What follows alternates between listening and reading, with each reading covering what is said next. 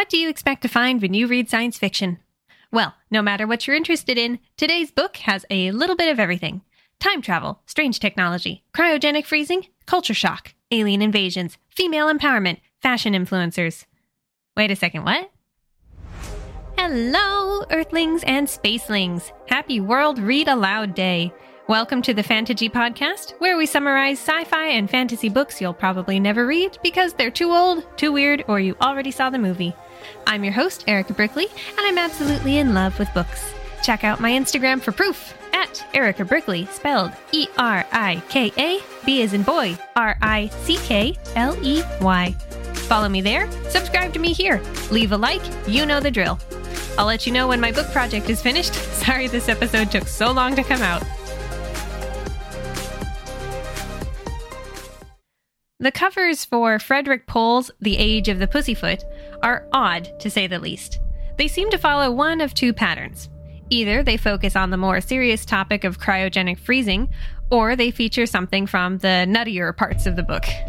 Oh, and there's one that just has a big futuristic station for flying cars. There's a cover I really love that looks like a modern take on the old Jetsons TV show with a man surrounded by women and kids wearing uber future outfits bordering on superhero costumes with their bright colors, snazzy boots, and fighter jet helmets.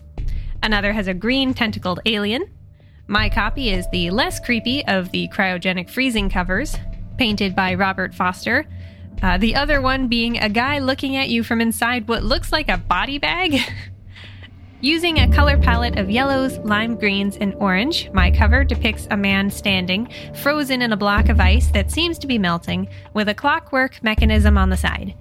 The man is suspended in a somewhat grotesque position, his hands raised in clawing positions, though his eyes are closed. The background is a landscape of rolling clouds. There is also a piece of quote included A funny, sad, offbeat masterwork according to author Stephen Longstreet. Okay, let's back up. Why are we covering this book today? It's actually one that I read simply because it was featured in Wayne Barlowe's Guide to Extraterrestrials. To hear more about that, you can listen to episode 6 uh, about the voyage of the Space Beagle. There's a furry green alien with tentacles and a million eyes that Barlowe painted for his book that was my sister's favorite out of all the aliens in it. In preparation for making her birthday present, a plushy version of this alien, I plucked this book off my shelf and gave it a read. I think I found it at a book sale and was surprised that this cover with the frozen man could be the same story that produced that alien. Much to my surprise and delight, it was really good. I was legitimately shocked by some of the author's predictions about the future of human society. There's a lot to pick apart. Before we get ahead of ourselves, here's some background. The Age of the Pussyfoot was first written in 1965, with a longer version being published in 1969. Frederik Pohl's concept of what the future might look like was formed before the moon landing, before cell phones, before computers were even as smart as an iPod Shuffle. Born in 1919, Pohl was a prolific writer and editor before his death in 2013. He collaborated with a number of famous writers, working on very popular sci fi magazines, and is responsible for a fair number of works I own, though I haven't gotten to reading most of them. Let's also take a moment to define the word pussyfoot. According to the Merriam Webster Dictionary website, it means to tread or move warily or stealthily, or to refrain from committing oneself. I think I've heard it used by people telling each other not to be so pussyfooted or cowardly. This comes from the idea that pussycats walk lightly and carefully and can be skittish. So, this book's title more or less means The Age of the Overly Cautious. Pohl actually included both a foreword and an author's note in The Age of the Pussyfoot. As usual, I won't read you the back of the book lest anything is spoiled or ruined, but we will read the foreword now and save the author's note for discussion later. I have two conflicting opinions one is that any story should stand on its own feet, which means that, generally speaking, anything a writer has to say about his own story is better left unsaid. If it's worth saying, why didn't he say it in the story itself? The other opinion, however, is equally firmly fixed in my mind, and at this moment it is in direct conflict with the first. That is, I think that more people should read science fiction than appear to be willing to do so. And I think the reason for this is that many people regard it as a crazy, fantastic stuff with no basis in the real world and no relevance to their own lives. I would like to hope that some people will read this book who normally don't read science fiction. If you are one of them, and if you begin to feel like those many others mentioned above, please pause in your reading and go on to look at the author's note included in the back of the book. It seems to me that science fiction can have relevance to the real world, and yes, to your own life. And some of my reasons for thinking so are set forth here. So, let's take a look at Frederik Pohl's 1960s vision of the future. I'll tell you right now that if you enjoy this episode, you might consider getting your hands on a copy of your own, since there are so many little details and slang terms I'm not even going to include here for my own sanity. With that being said, enjoy. Halt! This is your trigger warning. We are discussing a book all about cryogenic freezing, which means topics like death, homicide, and ending one's own life are brought up frequently within the context of a world where death isn't permanent. If you feel like any of these topics will make you feel poorly, please refrain from listening to this episode. Thank you. Chapter 1 Forrester is a man revived, enjoying a dreamlike party of the future where people lounge about, splash in warm water scented with rose and sage, and use wands called joy makers to spray each other with good feelings.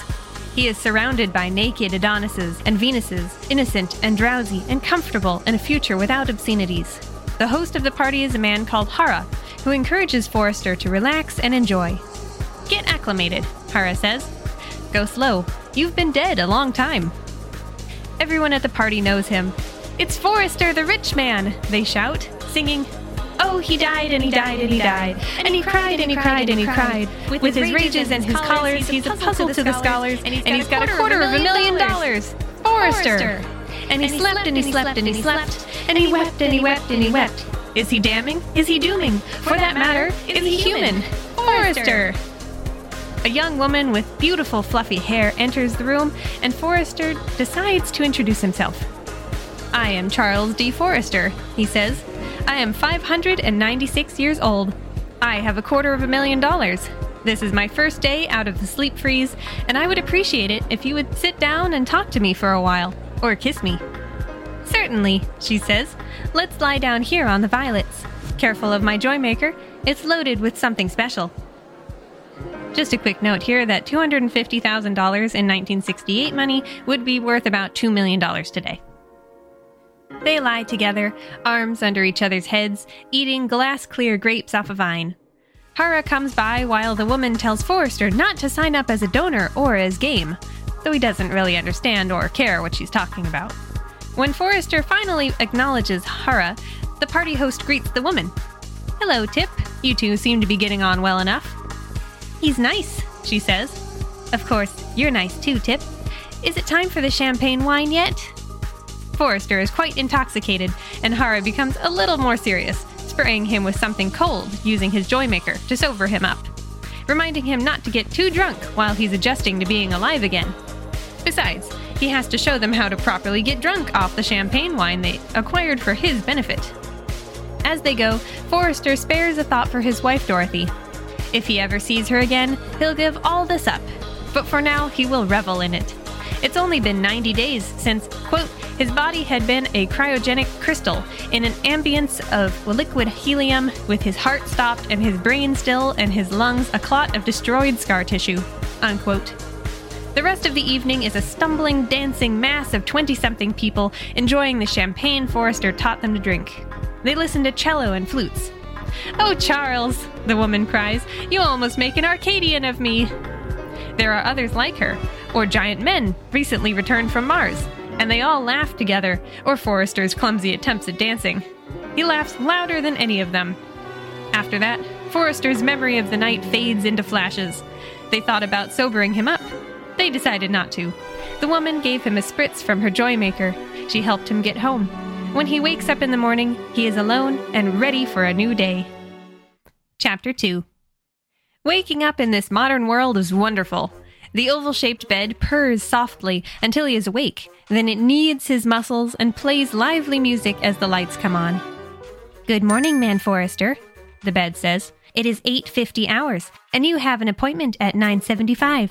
Would you like me to tell you your calls? Not now, Forrester says. He wants to contemplate a few things, and he does so while smoking a cigarette. Last night, he promised himself he would think seriously about his future starting today, about how to be a good working citizen despite his vast wealth. He is still a man of 37, just as he was before being burned to death, and he feels pretty good about himself. Perhaps there are many others like him, but at this moment, Forrester feels unique and fortunate. After only a few minutes, Forrester is annoyed with the talking bed, as he was with Hara for hovering during his conversation with the pretty woman last night. He doesn't want to hear his messages. He doesn't want the bed to constantly ask if he it can get him things. All he wants is to spend a few minutes uncommitted. No basic training, no army, no children, no wife. No orders, no obligations, no promises. And now he's not only alive and healthy, but living in a time when people can survive almost any injury. If the doctors can't fix a problem now, you get frozen again until they can. Quote, he had, in short, a blank check on life. Unquote. Now, what Forrester wants are family, friends, and a position in the community. He doesn't want to live in the year 2527 AD, devoid of any value just because he can. Man Forrester, the bed says, I must insist. I have both an urgent class message and a personal visit notice. The mattress begins moving up and down, depositing Forrester on the floor. A hunting license has been taken out on you, Man Forrester. The licensee is Heinz Jura de Certis Major, male, Diparazen, Utopian, 86 elapsed, 6 feet 4 inches, import export. He is extraterrestrial human. No reason declared. Bonds and guarantees have been posted. Would you like your coffee now? Not really understanding, Forrester watches as the bed disappears into a sphincter in the wall, then finds his joy maker and orders breakfast ham, eggs, toast, orange juice, coffee, a pack of cigarettes. The same system that speaks through the bed responds, reading off the rest of the messages. Taiko Hironibi will join you for breakfast. Dr. Hara has prescribed a euphoric in case of need, which will be delivered with your breakfast. Adney Benson sends you a kiss. First Merchants Audit and Trust invites your patronage. Society of Ancients states you have been approved for membership and relocation benefits. Ziegler, Durant, and Colfax, attorneys. Forrester tells the computer to stop, not wanting to hear any more ads. He's still getting used to the Joymaker. Quote, it was a remote input output station for a shared time computer program, with certain attachments that functioned as pocket flask, first aid kit, cosmetic bag, and so on. It looked something like a mace or a jester's scepter, unquote. Forrester has to convince himself that it's no weirder than walking around with a telephone, though he's talking to a computer and not a person on the other end of the line.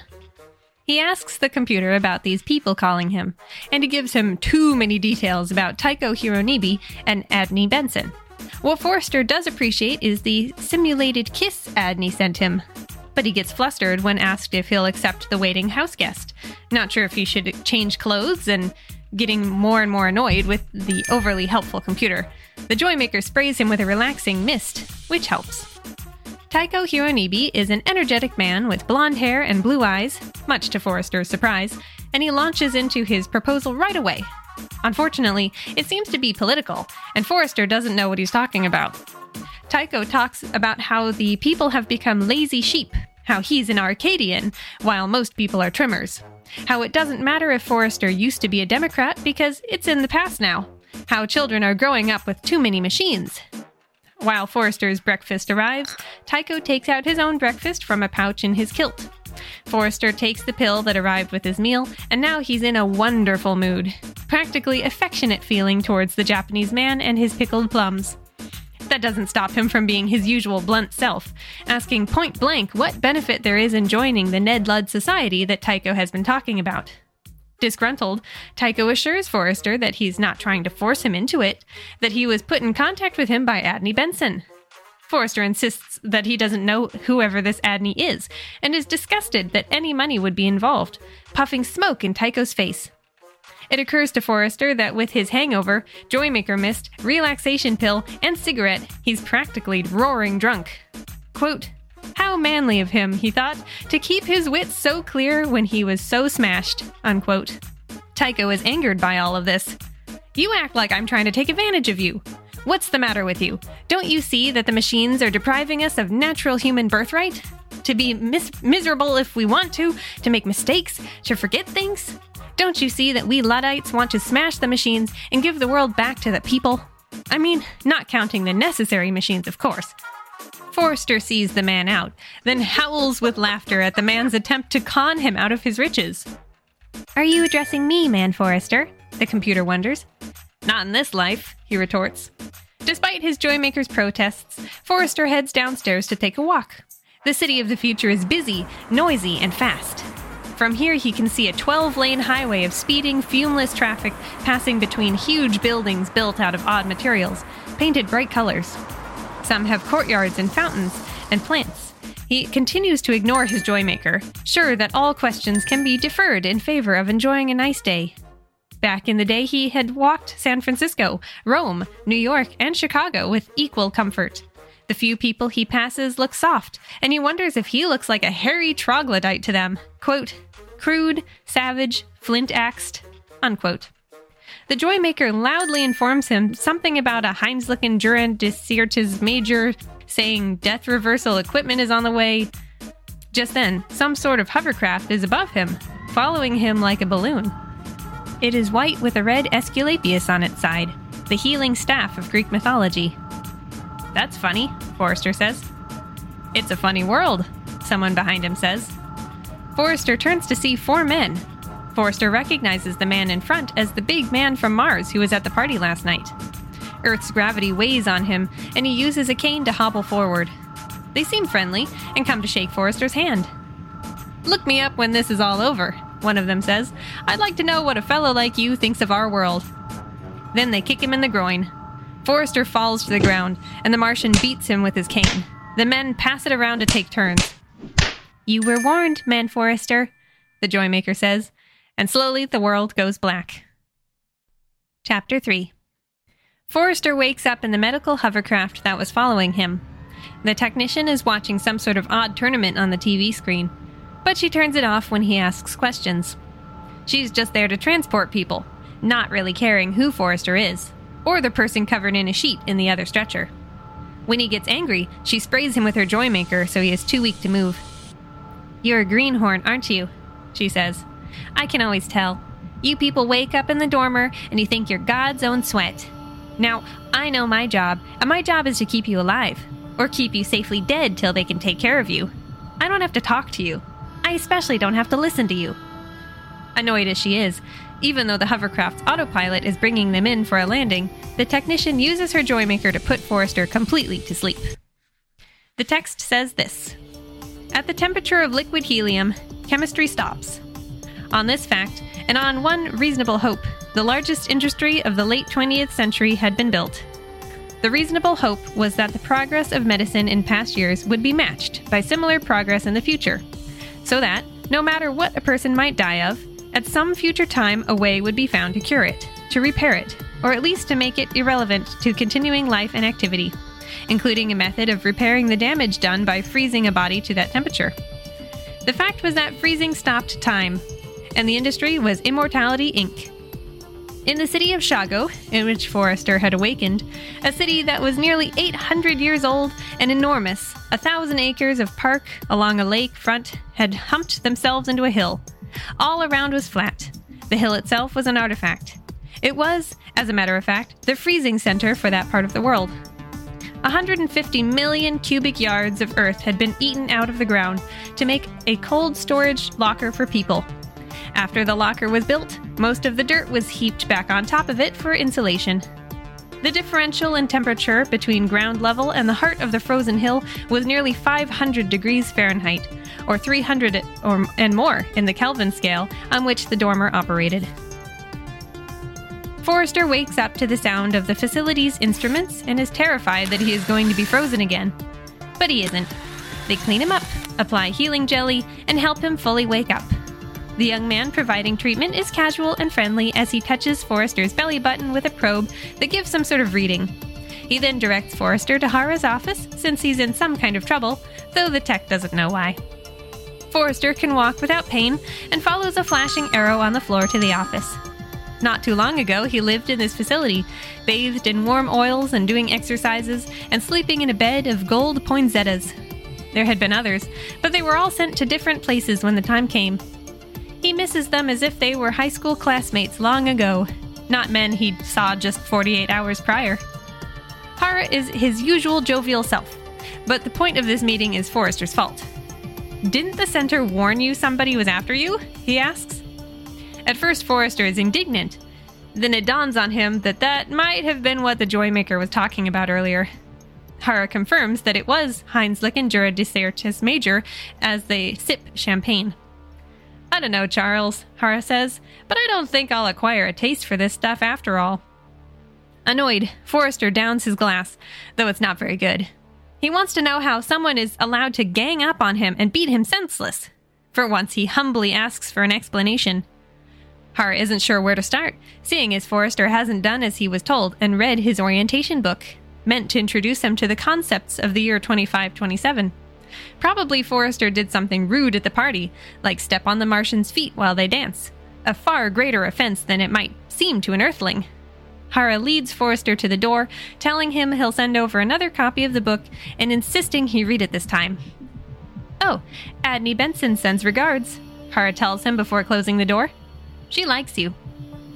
Forrester is released with a folder containing medical records, the aforementioned book, Your Guide to the 26th Century, 1970 to 1990 edition, a sort of legal summons for one week from now, and a check for $231,057.56. It's a smaller amount than he expected, but not by much, so he pockets it. Outside, Forrester looks out at the fluorescent neon city of Shago, reflecting sunlight off of metal and glass, with hovercraft flying overhead. He thinks about the woman from the party. Tip? Was that her name?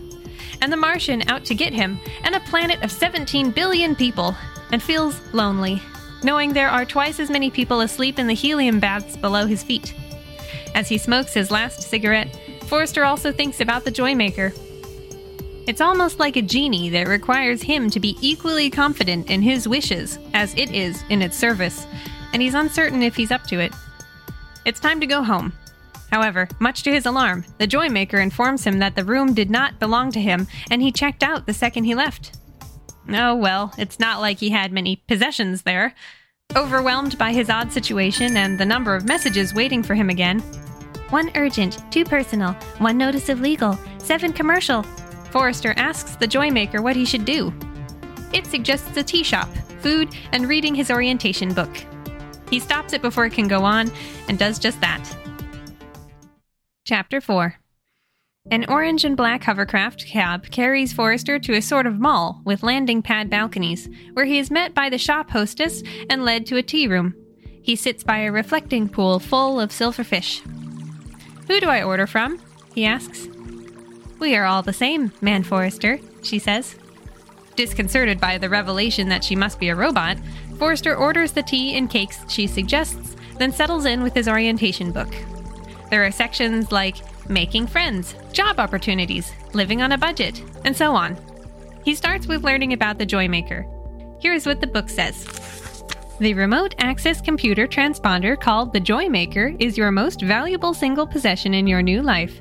If you can imagine a combination of telephone, credit card, alarm clock, pocket bar, reference library, and full time secretary, you will have sketched some of the functions provided by your Joymaker. Essentially, it is a transponder connecting you with the central computing facilities of the city in which you reside on a shared time, self programming basis. Shared time means that many other Joymakers use the same central computer. In Shago, something like 10 million of them. If you go to another city, your Joymaker will continue to serve you, but it must be reset to a new frequency and pulse code. This will be done automatically when you travel by public transportation. However, if you use private means, or if for any reason you spend any time in the agricultural areas, you must notify the Joymaker of your intentions. To test this out, Forrester asks the robot who brings him his tea for his messages. Certainly, Man Forrester, if you wish, she says. Alfred Geisman wishes to see you on political business. Adney Benson asks you to return her message of this morning. The 19th Chromatic Trust informs you that arrangements have been made for you to establish banking facilities with them. Forrester stops it there. Sipping his tea, which is more like heated menthol than the sweetened teas he's used to, he returns to the book, learning that he can use others' transponders, like the robot or other people's Joymakers, as long as his own Joymaker is in range. The Joymaker pipes up with urgent messages, and Forrester tells it to stop bothering him if there aren't any matters of life and death to address. He's doing what it told him to, isn't he? However, he gets to thinking and asks the Joymaker why the Martian attacked him, it states that Heinzlich and Jura de Sirtis Major filed the proper paperwork to murder him based on a grievance, while the other three men listed their motivation as a practical joke. This is a big reminder that Forrester is very ignorant, and he keeps reading in the orientation book. Something in the text about using Joymakers as credit cards reminds Forrester that he should maybe think about finding a bank, like the one of those uh, sending him messages. He stops to look around at the other people in the large hall most of them sitting in groups, and briefly considers making friends by going over to ask to sit with them, but decides against it. I have an urgent notice of personal visit, Man Forrester, the Joymaker says. Forrester ignores it, looking at the list of clubs in the Making Friends section of the book. Social, exercise, professional, political, religious, therapeutic, bird watching, stamp collecting, family lineage, you name it, and there's a group for you. The Society of Ancients was for people like Forrester, who had been revived after hundreds of years. That looked interesting, but he's confused about why there aren't more industrial worker unions and the like. The Joymaker tries again to give him an urgent message, and again Forrester ignores it, only to be surprised when someone puts their arms around him. It's the woman from the party. Tip, I'm glad to see you, he says, giving her a tight hug, happy to see a friendly face. My name is Adney Benson, she corrects him. Call me Adney. Finally, Forrester understands that she's the one who's been sending him messages. She invites him to dinner at her house and laughs when he immediately accepts. You are such an impetuous man, Charles, Adney says. Is that why they call you the kamikaze people? I mean, your century and all. She orders tea, and they get to talking. Adney wondering why Forrester hasn't been talking with his Joymaker or doing normal things like filing an interests profile that will help him find clubs to join. After all, there's so much to do, one needs the Joymaker's help to sift through it. Suddenly, the Joymakers all start loudly saying, Priority, Priority urgent. urgent. This, is a, this drill. is a drill. Take cover. Take cover. Take cover. Take cover. Resigned, Adney and everyone else in the hall makes their way to the shelter. Air raid? Forrester asks in fear. A war? Not exactly, Charles, dear, Adney says. Don't you know anything? Then what? Aliens, monsters, that's all. Now hurry, or we'll never get a seat. Chapter 5 Adney leads Forrester to an underground auditorium of chairs that is quickly filling up. A man in the front congratulates them all on their swift time, his voice echoing through all the joymakers in the hall. And then they are dismissed. Forrester is nervous to leave if there's any chance of an attack, but Adney just laughs at the notion of a war. You're so funny, you kamikazes, she says. A little shaken, Forrester still goes with Adney to have dinner at her home. Although he didn't have a chance to fight in World War II, he did live through it, and he's not satisfied with how this air raid drill went. He tries to explain his feelings to Adney, but she's not really interested. She changes into something pretty and listens to messages on her Joymaker, though the volume is turned down so he can't hear it. Then she has some packages to look through, though she stops to pour Forrester a minty drink first. He watches her open the packages to reveal clothes and cosmetics that she says are for her job, including a soft, green faux fur wrap. I'm a reactor, she says. Weighted at nearly 50 million with two nines reliability. If I like a thing, the chances are 99 out of 100 that the others will too. And this is how you make your living? Forrester asks. It's how I get rich, Adney corrects him.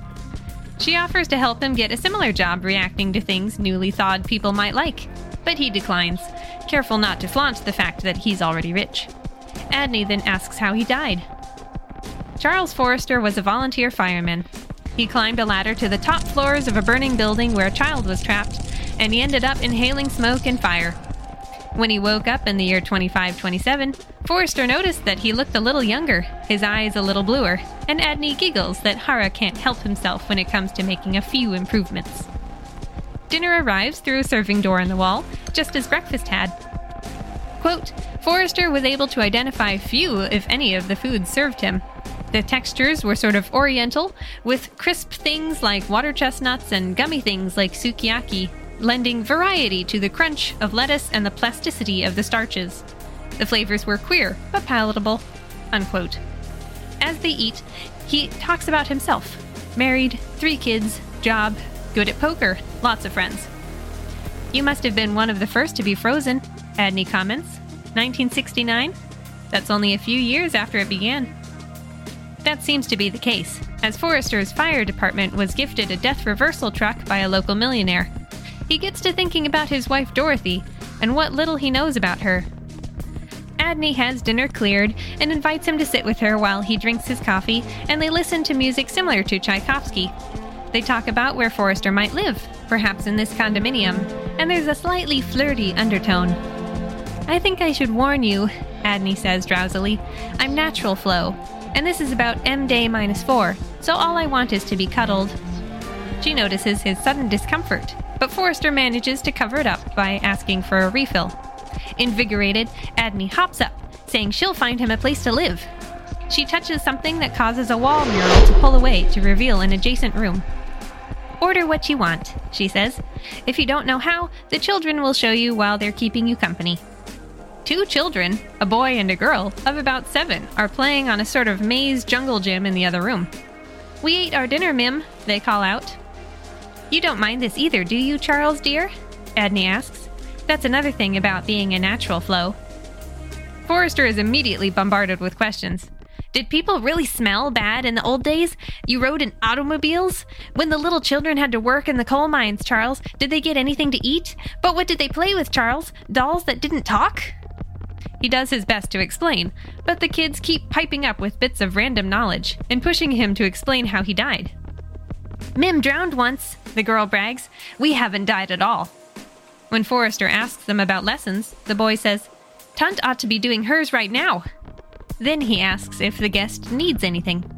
Something to eat, drink, watch a program, sex stim. Although I guess you ought to know that Mim's natural flow and Forrester stops him right there, trying his best to remember when in Rome, do as the Romans do. He decides he needs to think of this future world as a party that doesn't start out well, but after a few drinks could be a pretty good time. He thinks, I'll catch the mood of this age if it kills me. Again. Chapter 6 Forrester explores the apartment Adney found for him. The walls make closets as needed, or turn into window like TV screens. However, he spends more time at Adney's place learning from the children. They help him to go to the bank to get his check safely filed away by the convincing robots. They take him to lunch at the Titanian restaurant, where only live food is served, floating in aspic and writhing on his spoon. They bring him to their play school where they make friends, though lessons are held uh, at home on their junior joymakers. They show him where the poor people live, who talk about soul burn on Mercury and bankrupt insurance firms, they walk with him in an underground park to feed ducks, frogs, and Venusian fish. They visit a museum to see videos of mitosis and a recreation of a Tyrannosaurus rex. They show him everything but office buildings and factories, as if those don't exist. And eventually they head back when reminded by the Joymakers. Man Forrester, the children must be returned for their naps, and he really must receive your messages.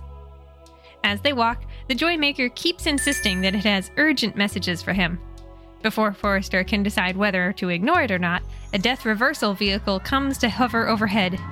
When asked, the Joymaker confirms that the 24 hour hold on the hunting license ended 17 minutes ago and the Martian is on his way again.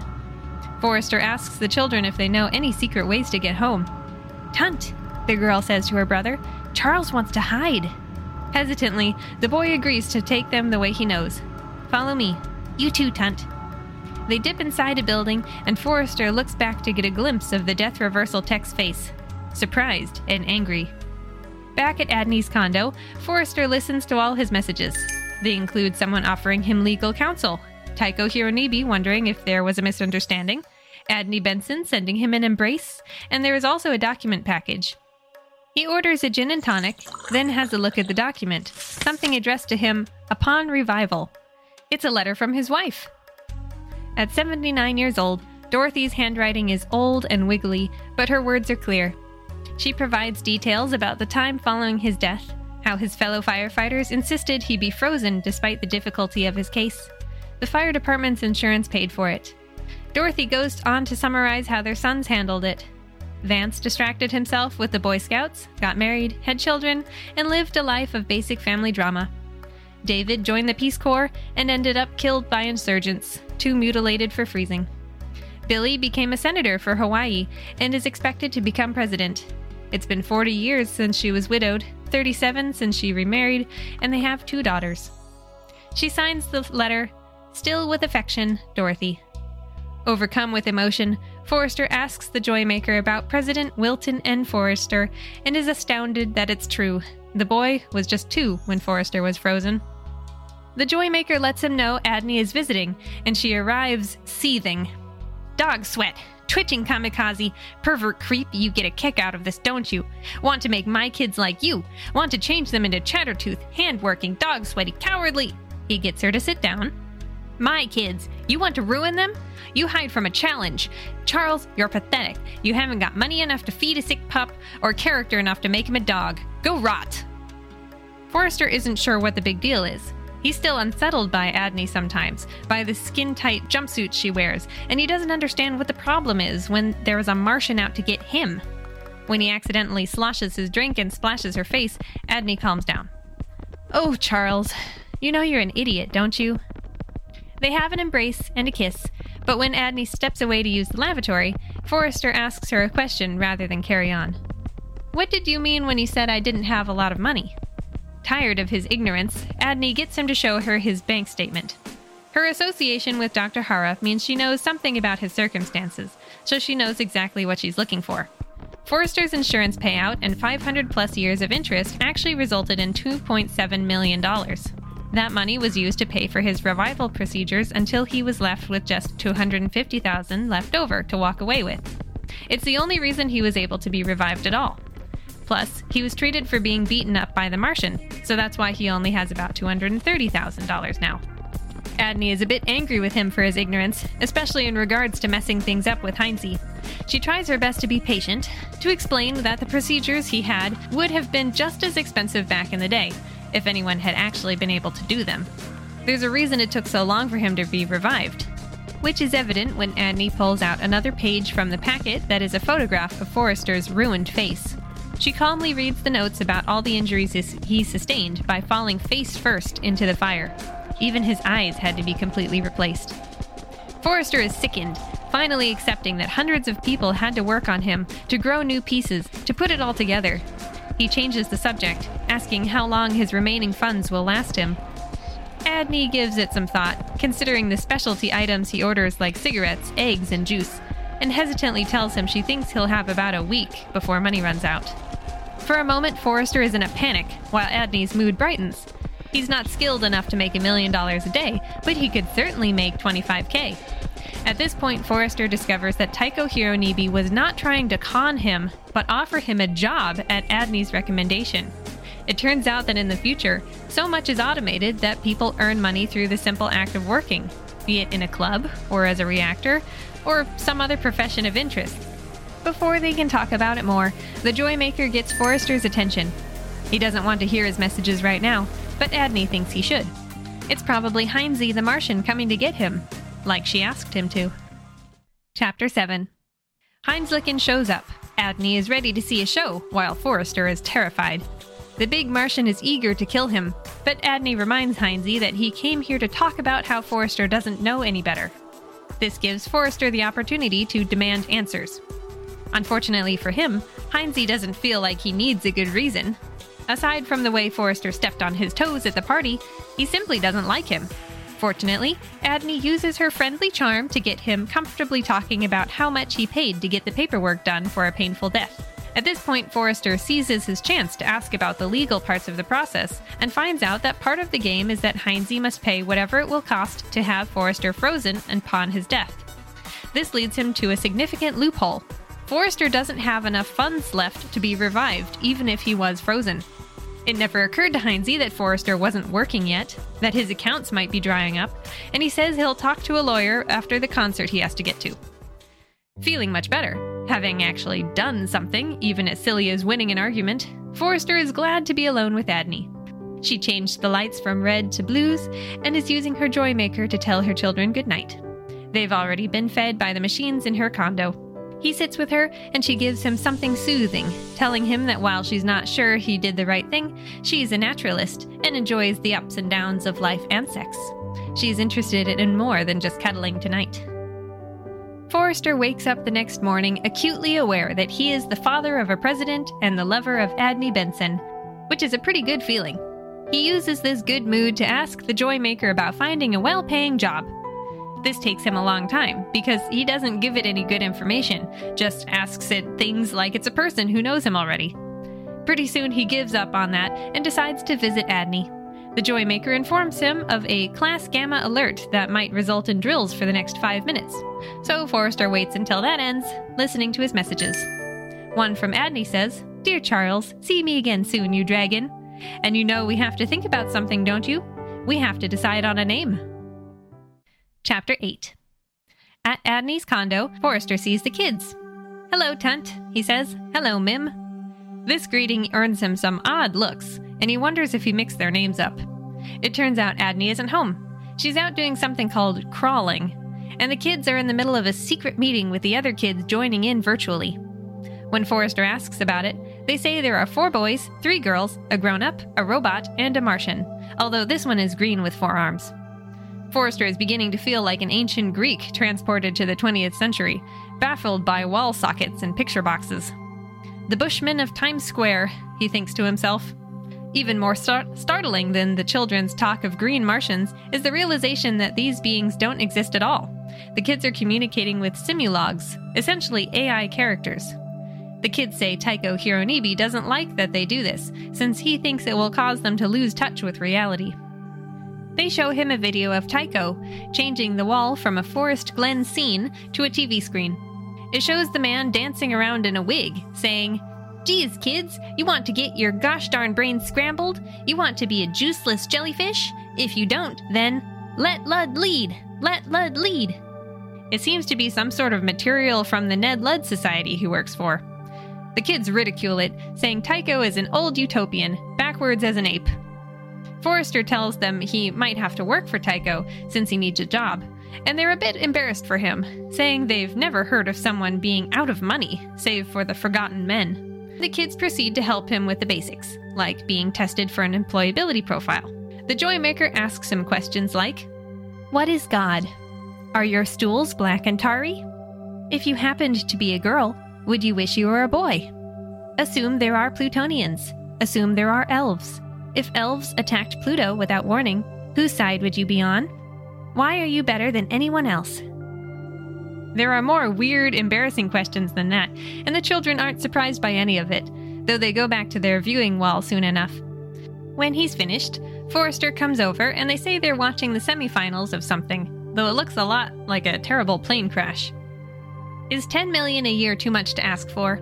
Charles asks. Sweat, Charles, the boy says. How would we know? Tunt's projected life average is about 12 million a year. Mine's 15. But of course, we've got uh, more advantages. The screen switches to news about what seems to be an interstellar war. It's been long and drawn out, but only 22 Sirians have been killed, whatever that means. Forrester's Joymaker tells him it has his results, and he has a flashback to standing in line at the employment office after leaving the army. Not one for sifting through lists of options, he takes the first job the Joymaker tells him about, one that pays over 3 million per year with 5 million in covered expenses. Only then does he find out what the job is, and the kids get more and more interested as the description is read out. All he has to do is be available during the middle of the day if he hears a certain chime on his Joymaker, at which point he is required to take the call and answer questions. When the Joymaker is done talking, Forrester asks the kids what they're all excited about, but they don't answer clearly. He's getting better at using the gadget, finding the right button to spray himself with calming mist. Then he has the Joymaker project a picture of his employer on the viewing wall. Quote, he hadn't expected his employer to have bright green fur, or a diadem of tiny eyes peering out of a ruff around a pointed head, or tentacles. He had not, in fact, expected it to be one of the enemy, the race whose presence in space has scared mankind into a vast series of raid drills, weapon programs, and space probes. In short, a Sirian. Unquote. Chapter 9 There are 11 Sirian prisoners. They were discovered by an extrasolar spaceship, and the humans decided to strike first, ask later. These few Sirians survived in their spacesuits and were brought back to Earth where they have resided for the past 30 years. Forrester can't help but feel sad for these beings separated from their home. Now they live under house arrest. Here were the rules humanity doesn't contact Sirius lest they invite a war, the prisoners can never leave Earth, and Earth must prepare in case of attack someday. The chime sounds, and the Sirian appears on the viewing screen. You are Charles Doglish Forrester, it says in a hollow voice and you work for me, and you call me S4. The alien wants to know about Forrester. and wants to know about human history from a subjective source, someone who lived through the events. It doesn't want to be lectured. Forrester tells it about the WPA, the New Deal, and even his high school graduation, until the Sirian signs off. Adney was less pleased than the children when she heard about this new job, saying people will think he's doing an evil thing by working for the enemy that Taiko would have paid him similarly for a socially acceptable job. Regardless, Forrester wants to do this on his own and lets her kids tell him everything they know about Sirians, though nobody knows much. There have been probes sent out to do some prying, but there's too much fear about them being followed back to Earth. The topic of space travel gets the kids thinking about constructs they can use to simulate the experience. Using his junior Joymaker, the boy has the room transform into the bridge of a spaceship overlooking a sun, a recreation of the actual first encounter between species. It's a spectacular illusion as the boy drives the ship in a battle against a Sirian scout, nagging his sister when she fails to use proper jargon. Before long, they're destroyed by the enemy, much to the boy's annoyance. But he perks up when he finds out that some of what Forrester saw means he wasn't a completely useless player 3. And Forrester is interested in other variations, other events. They show him multiple artifacts of unknown origin in space, like the coconut on the moon. These items are empty and so ancient that neither humans nor Sirians know who put them there. Forrester is unsettled by the gaping holes in his knowledge of human history. Chapter 10 Forrester has been awake for six days and working for three. Though Adney dislikes his job, being a conversation partner for the Sirian is pretty easy. It wanted to know things about the past that eventually led to the world's current state of affairs. Forrester thinks an alien captive would be better off asking someone about Earth's defense systems, but is happy enough to talk about the World Series and ad agencies. Meanwhile, Forrester is learning about the year 2527. He discovers that his quarter of a million dollars would have lasted him if only the expectations for a comfortable life hadn't become so extreme. If he lived like a 1969 peasant without robots and fancy medical services, the money would have lasted. He has accepted all this, but he is angry that everyone around him allowed him to become a sort of joke. More than anything, Forrester doesn't want Adney to be in on the joke, to look down on him when she means a lot to him. However, for now he will be modest and play it safe. Quote, Forrester had not yet discovered that, in one particular and quite unpleasant way, he was on his way to becoming the most important man in the world. Unquote. Although his job is going well, there is something Forrester can't quite put his finger on. The Sirian seems preoccupied, almost distracted, and sometimes makes odd suggestions, like that it hypnotize him to, quote, secure in depth reference plus buried traumas of former time, unquote. Sometimes it wants to know about the 20th century. Sometimes it asks about wars 2,000 years earlier. Forrester has to research some of these events due to his own lack of knowledge. Sometimes the Sirian pays for a big expenses like the Joymaker. Sometimes it doesn't want to pay for research trips. It never showed interest in the other 10 Sirians stuck on Earth. It can't understand the difference between law and an ethical boundary.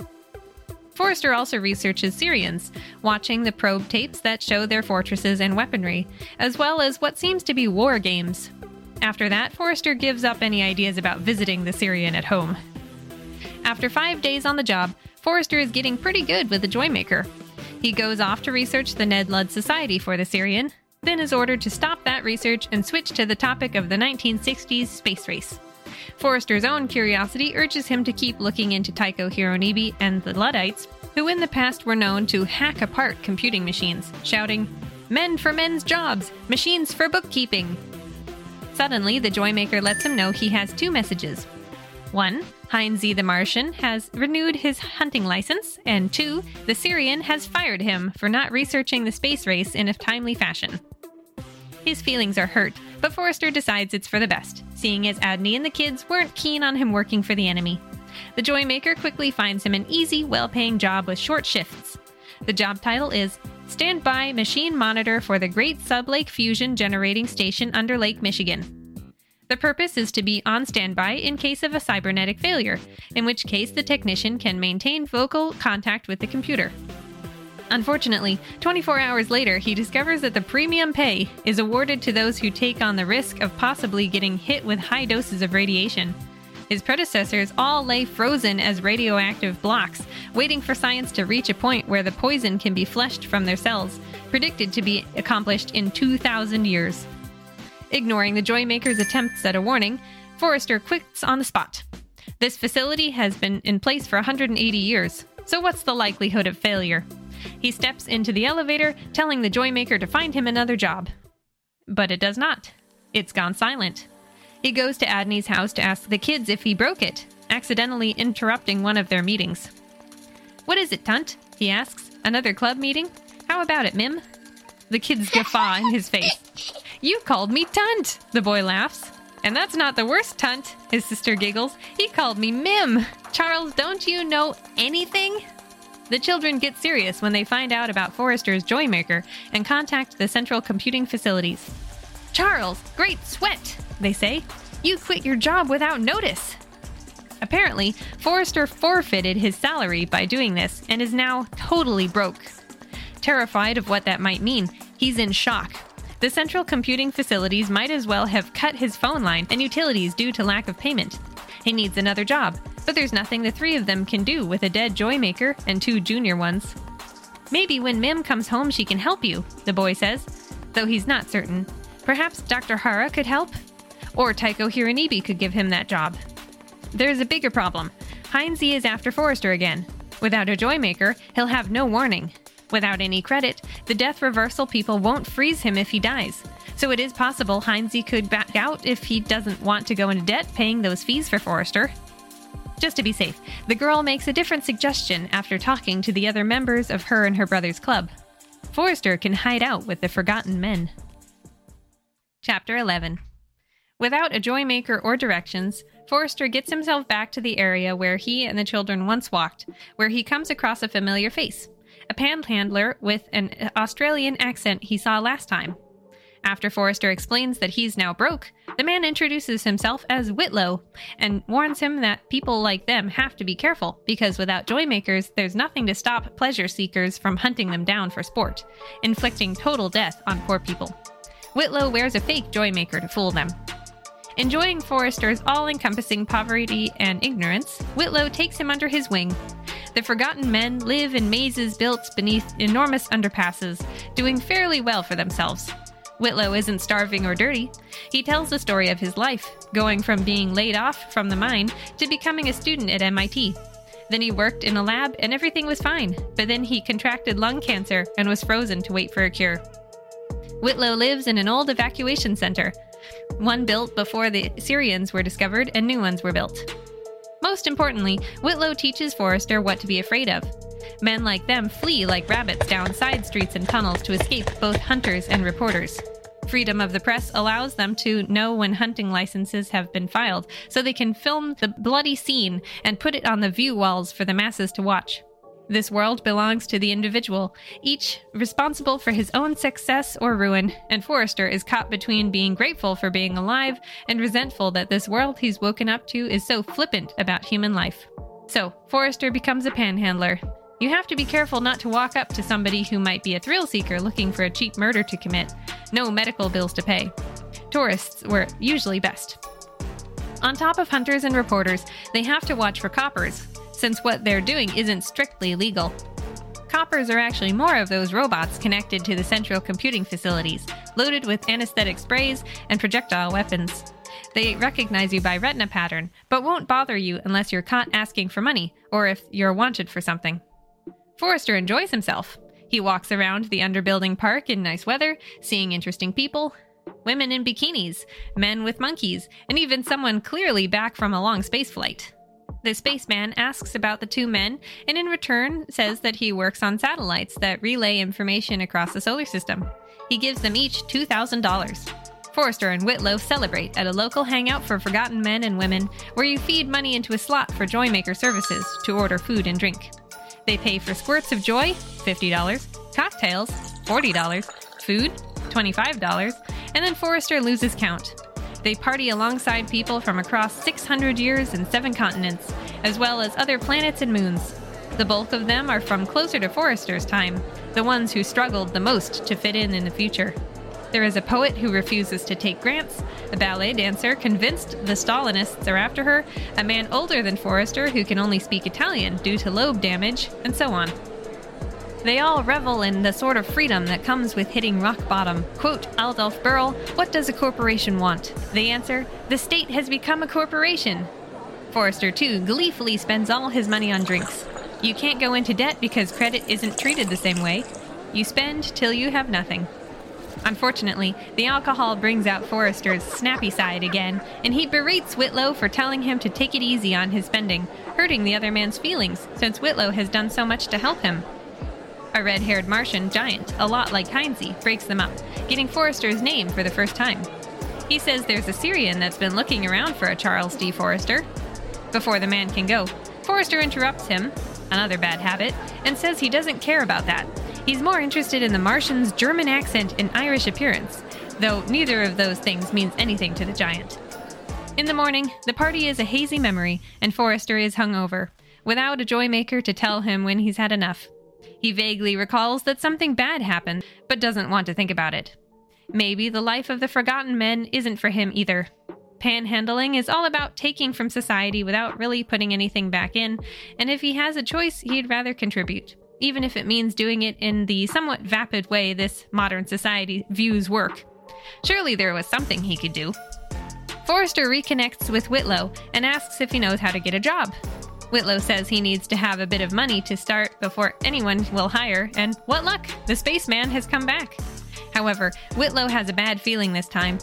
Forrester follows him in running away out of habit, not sure if there's real danger or if this is just more cowardice typical of this era. Everyone terrified of death when immortality is available. But Whitlow was right. The spaceman's hovercraft is following them, and the spaceman himself is on the ground with a whip. He catches Whitlow by the neck, slamming him on the ground, and Forrester runs the other way. Forrester manages to cross a busy highway while a copper watches him curiously, and from where he watches as his friend and mentor Whitlow is whipped repeatedly. Unable to watch him die, Forrester runs again, but is caught by the copper. It has a message for him. The Sirian is offering Forrester his old job back. Forrester hastily accepts, and the copper points him in the direction of a waiting hovercar. The Sirian is waiting outside, dressed in a mushroom shaped pressure suit, only its ring of green eyes visible. It touches him with something that glitters and stings, and Forrester passes out on the ground. Chapter 12 In the flyer, Forrester wakes up to see Adney. She's wearing a funny looking suit with lots of eyes. Dear Charles, she says, you are ready to perform your program tasks? What program tasks? Pain erupts in Forrester's skull, and he remembers. You are Adney Benson, he says. As a joke, you want me to smuggle you onto a starship. I must carry you aboard and plug in the command unit you have given me to the starship circuits and tell no one, or it will spoil the joke and hurt me. Forrester feels very sleepy and disoriented. Time moves strangely, and it's already night. Why did Adney remind him who she is over and over? Now he's outside the flyer pushing the floating pressure suit through a port. He's, quote, connecting something flat and shiny to jacks on an instrument board, unquote. Again, he's in the flyer, head splitting with pain, and he wakes up when the flyer stops to drop him off exactly where it picked him up. 24 hours of his life are missing. He no longer has money, no longer has Whitlow. He makes the inevitable trudge back to Adney's condo. A bit surprisingly, she lets him in, but she and the kids are focused on the view wall. He listens too. The lift ship appears to have evaded orbital patrols, and so it must be assumed to be on its way to Sirius itself. Radar net surveillance detected it at launch, and appropriate challenges were issued. but there was no response. Meanwhile, there is much concern at every level of authority. There can be no doubt that there must have been human complicity in the escape. Yet no Joymaker monitors have registered any such event, nor can any motive be found. The Alliance for Solar Sirian Amity has voluntarily offered all of its members for mind probing. Eight registered nihilist obliterative organizations have been questioned about statements of policy suggesting that, in one formulation or another, all of humanity should destroy itself. No information suggesting complicity has emerged, but transcending any question of guilt are the considerations of consequence.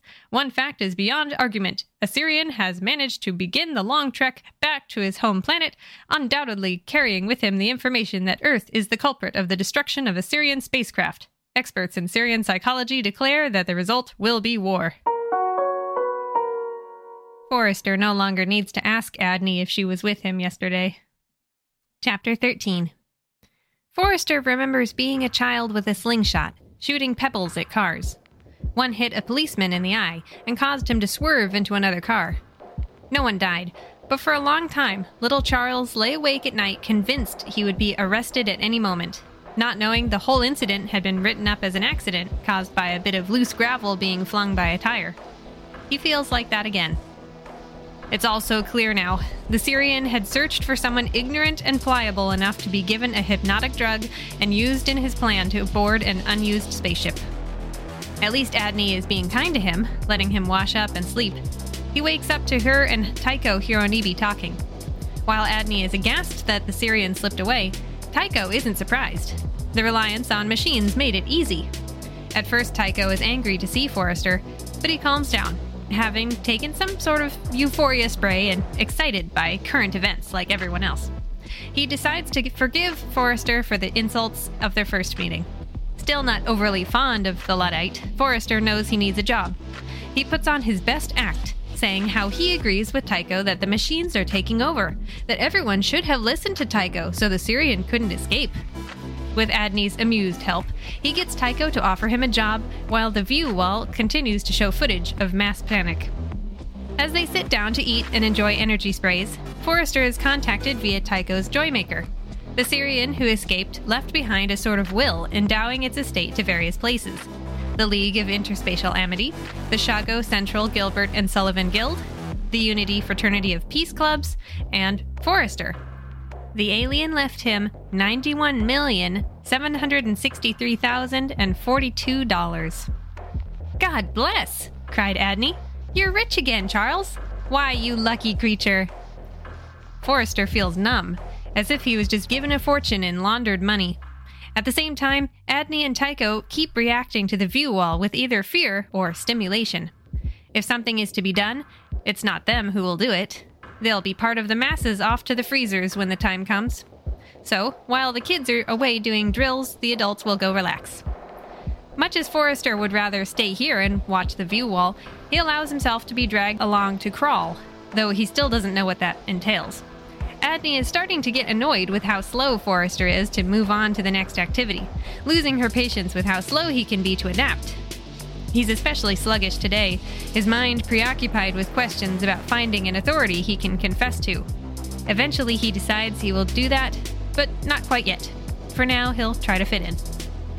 They go to a place that might as well be an adult carnival. Aphrodisiac spray hangs in the air, shocking things are sold at booths. There are also beautiful flowers, grapes and berries, and hanging plants. As they descend into a fortress with many other couples and groups, Forrester is getting into the swing of things, enjoying Adney's attention and Taiko's company. Everyone in the crowd starts taking their clothes off as they enter a domed lounge. All at once, the door closes and the air is filtered, leaving them all naked and sober. A new gas is released, and Forrester experiences a heightening of all his senses at once. He looks at barefaced Adney, and she looks at him, and she says, You're nasty inside. He takes this slap to the ego and replies, you're a trollop. I think your children are illegitimate too. Shut up and crawl, Taiko says. The argument of bitter insults continues. It's happening all around them, but Forrester is focused on Adney, who he wants to be in love with. She calls him a kamikaze, tells him to let it all out. He's jealous, isn't he? I bet you're not even pregnant, Forrester says angrily. All that talk about picking a name, you probably just wanted to trick me into marrying you. Adney is stunned, then disgusted. Sweat, I meant our reciprocal name, she snaps. Charles, you talk like an idiot. You're both idiots, Taiko says. Crawl. The floor is beginning to flood with some sort of mud, and everyone is getting down into it.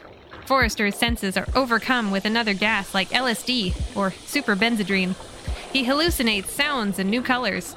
Everything inside his mind bubbles to the surface uninvited, and he says them out loud. Jealous, Adney replies. Typical manipulative ownership. Filthy inside. Trashy. Why shouldn't I be jealous? Forrester says. I loved you. Taiko sneers at them. She's a brainless blot of passions, but she's human, and how dare you try to own her? Finally, the only one standing, Forrester drops to his knees. Everyone is slinking through the mud, letting out some of their inner animal, having exchanged insults but no punches. Helps you to get out the rot, Taiko says, the secrets that fester. Now, the thoughts that want to pour out of Forrester's mouth are everything to do with the Sirian escape. He climbs to his feet, pushes through the fog of truth, and runs to the dressing chamber to be washed. A pile of clothes for him includes a new joy maker. He orders coffee and a cigarette, and sits down to ask some questions. First of all, he learns that this was called a crawl session, a sort of therapy meant to release tensions and inhibitions. Second, he learns that a reciprocal name is sort of like a pet name or a nickname. This name is shared between two people. Adney's household has several. The children call each other Tunt. Parent and child call each other Mim. Adney and Dr. Hara call each other Tip. It's only confusing if you don't realize that's what people are doing, like if you didn't know who Mom was. Third, Forrester doesn't want to lose all his money. The Joymaker goes ahead and invests a big part of his fortune in the Sea of Soup, which will pay about $11 million a year. Suddenly, the Joymaker lets him know that Heinze is on his way here, already making his way through the crawl chamber with weaponry. Chapter 14 Getting himself outside, Forrester sees the death reversal vehicle hovering nearby. At first, he plans to run, but realizes at last that there's no real point. Heinze walks up to him and tells him to fight as the crowd of carnival goers circles them to watch. Soon they're wrestling on the ground, and Forrester is fighting for his life against the giant man. The last of his grasp on civilization disappears, and in his fury at all he has had to put up with, Forrester gains the upper hand and bludgeons the Martian to death. He is in shock. The death reversal people take care of Heinze, while Forrester tries to come to terms with the terrible fact of what has happened that he took a life. Adney and Taiko lead him home to his newly prepared condo. Nice fight, Charles, Taiko says. Shock you up, of course. Hell, I remember my own first killing. Nothing to be ashamed of. Forrester wants Taiko to go away, no longer chained to the Ned Ludd Society by poverty, and the man gets angry, exasperated by Forrester's prickly behavior. Are you with us or against us? He demands to know. I guess I'm against you, Forrester says. You make me sick, Taiko spits. You of all people. You, who have suffered so much from this age, don't you want to try to cure the evils of machine domination? Taiko decides that Forrester has had a hard day and isn't himself. I'll be hard to reach because, well, never mind why, he says, but I'll leave a special channel for you. Because I know you, Charles. I know that you'll have to decide you want to end these cowardly times and give man back his. All right, I'm going. Chapter 15 Forrester sleeps and wakes and wonders why no one is arresting him. He ignores the 45 messages that come in during the first day, opting to eat interesting foods, listen to music, and read. The second day, he gets 70 messages. He watches the news to learn that the Sirian attack is not expected for a few weeks at least. The third day, he gets only 12 messages and ignores them too. He begins asking the Joymaker to tell him where he went wrong with Adney it lists various social offenses refusing to choose a reciprocal name, he didn't properly fight with Heinze when he should have, he let himself fall into poverty, he criticized her other relationships. Forrester is depressed over Adney, but he is a mess regarding the Sirians, as well as the permanent death of his friend Jerry Whitlow. Quote, he still did not know what the Joymaker meant by saying that Whitlow was returned to reserve it seemed to mean that Whitlow's body had been used as raw material, perhaps in one of the organic lakes like the Sea of Soup, from which the world's food supplies came.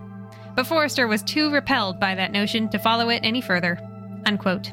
Today, there are no new messages, and Taiko Hironobu is the only person who seems to really want to talk to him, having left special instructions six days ago.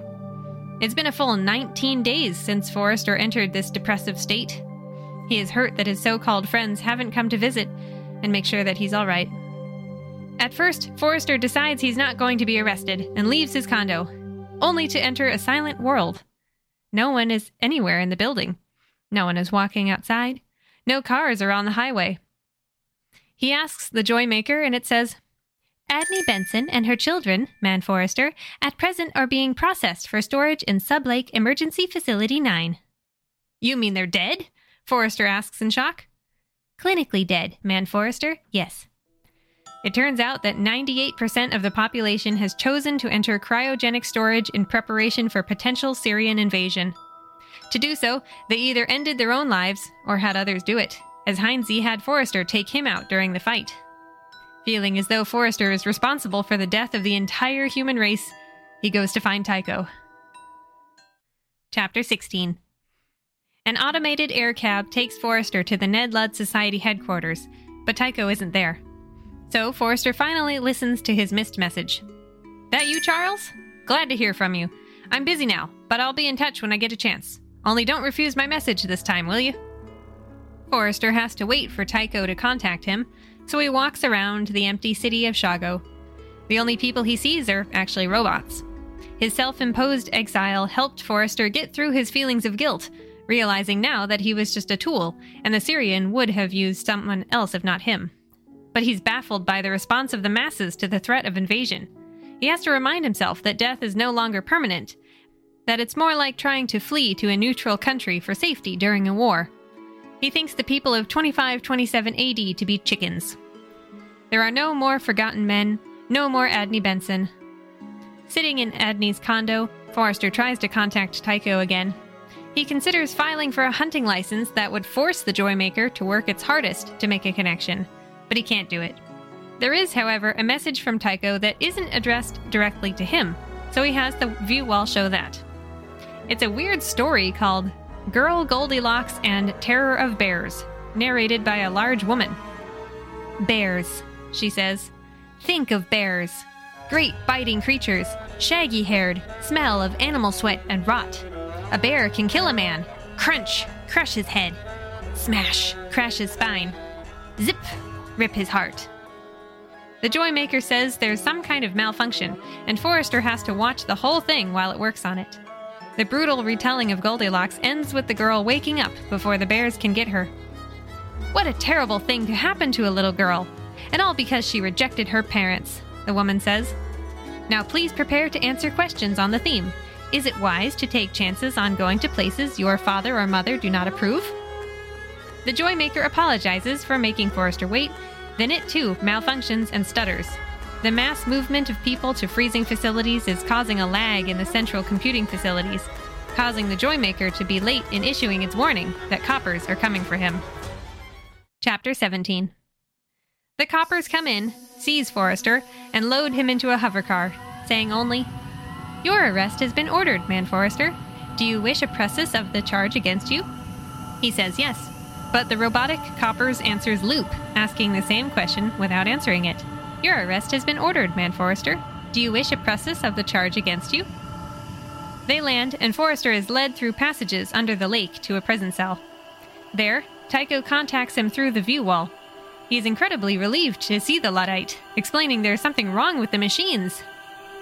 Number one, Taiko says, there's nothing wrong with the machines. In fact, something's going right with them. And number two, of course you're in jail. Who do you think brought you here? The easiest way to transport Forrester with the hacked computers was to have him arrested. Now, what Taiko needs to know is if Forrester is with him on this mission to free humanity from the machines to smash the central computers. And Taiko isn't alone. He expands the view to show a full room.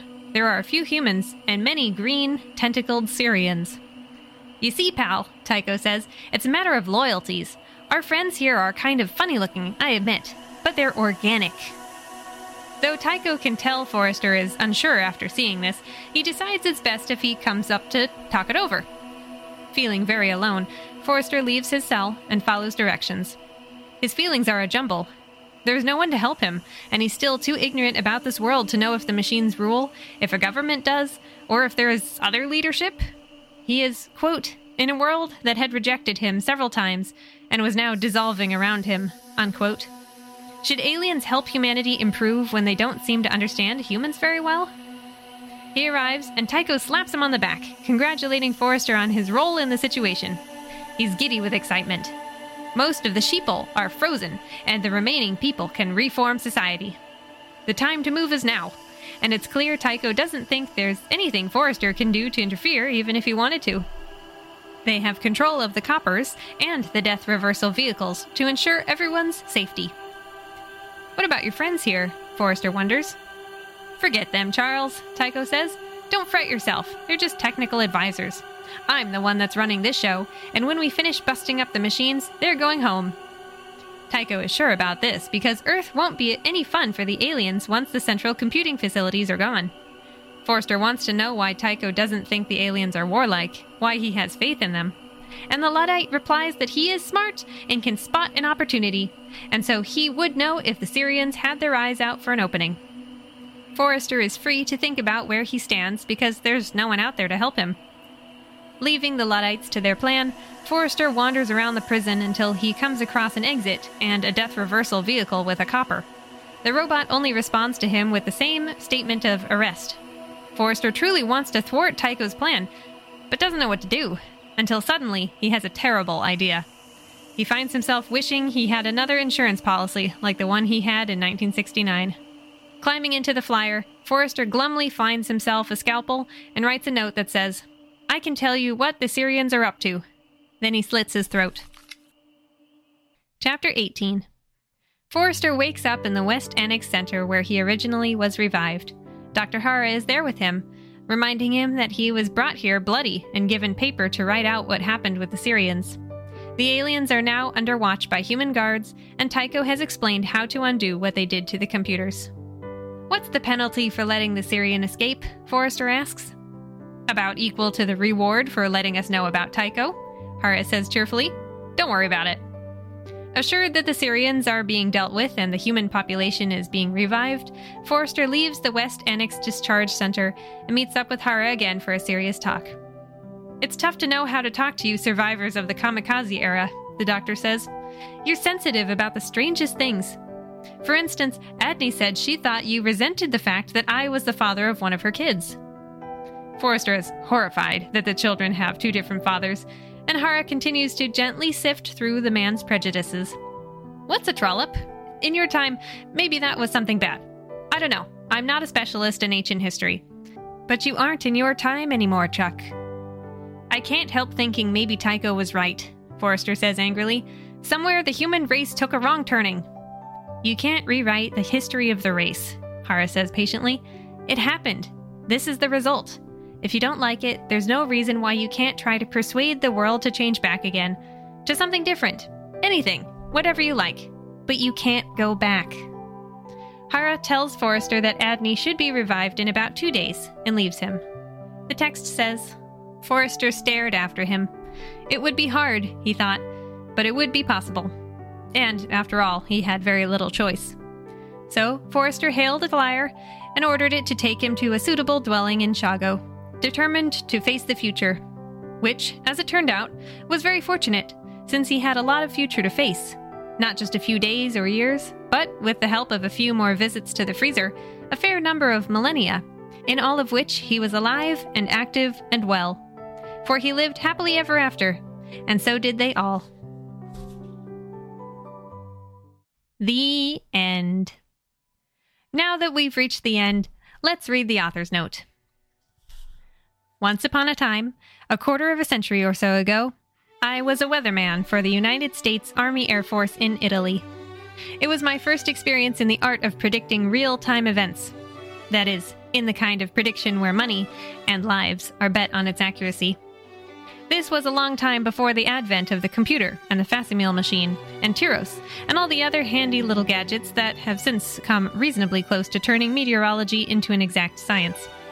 Still, we had our gadgets even then, quite a few of them. Our group weather officer, in my part of the 15th Air Force, was a disheveled captain who smiled and nodded a lot, but rarely spoke. He would hum to himself for an hour or two as he pored over the teletype reports and the synoptic map, and the adiabatic charts and the purips. Then he would go out to the instrument shelter and swing the psychrometer and tap the aneroid barograph with his fingernail. And then he would climb on the roof of the station, and perhaps he would see, off on the horizon, a cloud no bigger than a man's head. And he would say, Ha, looks like rain, and come back and make a bad weather forecast for the pilots of the B 24s. Actually, that's the way to write science fiction. Well, one kind of science fiction. There are many varieties of the science fiction experience. First, you do your homework with the books and the scientific journals. Then you talk to the astronomers and biochemists and computer people. And if you're lucky, perhaps you'll they'll let you play with their machines and look through their lenses. And then you get up on a high place and look at the world around you. The age of the pussyfoot was constructed to those specifications, Little of it represents invention on my part, barring the personalities and some of the details of settings and events. Almost every aspect of it is visible right now, in July of 1968, as a cloud no bigger than a man's hand. And I, too, am forecasting rain. The Joymaker, MIT's Project Mac, was what made me think of the Joymaker. Well, that's not quite true. I had thought of it before Project Mac ever existed, but certainly Mac is a sort of Jurassic ancestor of my toy. At MIT, two big IBM 7094s, plus half a dozen or so servant computers, are available to anyone with a remote access console in his home or office. The console, right now, can be anywhere uh, a telephone line will go, including Europe, if you like, or for that matter, Antarctica. My only additional assumption is that it will be convenient to do the same thing by radio. The Mac controls are presently about the size of biggish electric typewriters. My only change involves micro miniaturizing them into portability, and while you're at it, fitting them with a few of such necessities of modern urban life as Miltown, contraceptive pills, aspirin, and the like. I also assume that the pharmacopoeia of the next few centuries will be more expense- extensive than our own, but that seems like a reasonably good bet. Immortality through freezing? Robert C.W. Ettinger has been on a crusade for that for more than five years now. The funny thing about it is that will probably work. I offer no money back guarantees, you understand, only an opinion. But it is an opinion shared by such prestigious men as Jean Rostand, France's most illustrious biochemist. The other th- funny thing about it is that there have been very few takers for this offer of immortality in the flesh. As Bob Ettinger says, many are cold, but few are frozen. There are fewer than half a dozen corpses currently in the deep freeze, although there are some hundreds of thousands of persons who would be, except that they haven't yet happened to die. But the facilities are there, including some three competing lines for, of the man sized thermos bottles with the liquid gas tanks that are now commercially available for those who would die and li- uh, live to die again. I mentioned death reversal equipment in the story. Several years ago, I saw an unpublished manuscript that stated, apparently on good authority, that the USSR had such vehicles in service then. It implied that one of these had saved the life of the noted Russian scientist Lev Landau, who was dead four times, clinically, incontrovertibly dead, before he was brought to life again permanently enough to be released from the hospital. And three months ago, parked outside the headquarters of the New York Academy of Sciences, I saw the first American death reversal machine. The New York DR vehicle is a truck. Those in the story are helicopters. Otherwise, they are much the same. It is true, however, that no corpuscle has yet been thawed and returned to life, and there's no firm estimate of when one will be. Yet it could happen tomorrow. The odds appear to be very great that it will happen sometime, and according to my personal reading of human psychology, the minute it does, we will have a rush to the freezers, comparable to no human migration since the opening of the Cherokee Strip. It strikes me that we are all, from birth, so often reminded that we are inevitably going to die, that we cannot accept an offer of immortality when it is presented, until and unless it is shown to work. Demonstrate that it works one time, and we'll grab it, grab for it as we've grabbed for few things before. And then the building of such install- installations as the West Annex Center will proceed apace. The economic, social, and cultural predictions of the story are perhaps a little less defensible than the hardware. But I think the reason for that is that economics and sociology et al. are at the present time rather less scientific than the hard sciences are. The money part of the story is pretty reliably stated. Obviously, we will continue to have both of the two kinds of inflation that have been going on throughout history both the devaluation of existing currencies, as the Roman solidus, worth several hundred dollars at least, was devalued over 200 years, into the French sou, worth not even a thank you, and the multiplication of things to spend money on. Spun- spend money on, which is the psychological root of a good deal of the poverty of our own age and nation. America's poor usually do have enough money to survive on. It is the fact that they see around them so many desirable things, which they don't have money to buy, that makes them really, miserably, unarguably poor. The notion of being paid a salary for things we might now consider to be properly unpaid leisure time activities is not particularly fanciful either. Witness the proposals of the guaranteed annual wage and the negative income tax. Witness institutionalized welfare programs, Witness how many leisure activities have already become paying professions. Who would have paid a salary to a ski instructor in the Middle Ages? Already in America, almost every large volunteer organization has a hardcore paid professional staff. It is not quite as common in Europe yet. I am only suggesting that the memberships, as well as the leaderships, might as well be paid for what they do. As to the mating customs, the interpersonal folkways, and so on of my 26th century characters I confess I am on shakier ground. I am not sure that things will go exactly this way. But form follows function. There is a need for a family even now, as a sort of nest designed for the raising of children, and there no doubt will be such a need in the foreseeable future. I do not think it will be the same need as in the recent past, however. Then there was enough work at home to keep an able bodied woman busy from dawn to dusk, and enough work involved in earning a living to keep her husband away at the farm or factory almost every waking hour. With the increase in leisure time and productivity of labor, especially in such external aids to child rearing as schools and nurseries, the functional need for the family is somewhat different. Our social structure has not yet really caught up with that fact, although the signs are writ large. I am only assuming that in 500 years it will have done so. A similar defense could be made for almost every speculation in this novel, including the presence of Sirians, or, anyway, extraterrestrial creatures capable of doing the sort of thing that Sirians do in the story. There are more than 100 billion stars in our own galaxy, and it is dead certain that at least some of them have inhabited planets. But I should confess that there are two areas in which I am defenseless. One of these includes the things I have left out. I have not taken into consideration the probabilities of large scale disaster through nuclear warfare or lethal pollution of the air, or a runaway population explosion sufficient to starve us all back to the Neolithic. But there's just so much you can discuss in one story. And I wasn't happening to discuss those possibilities here.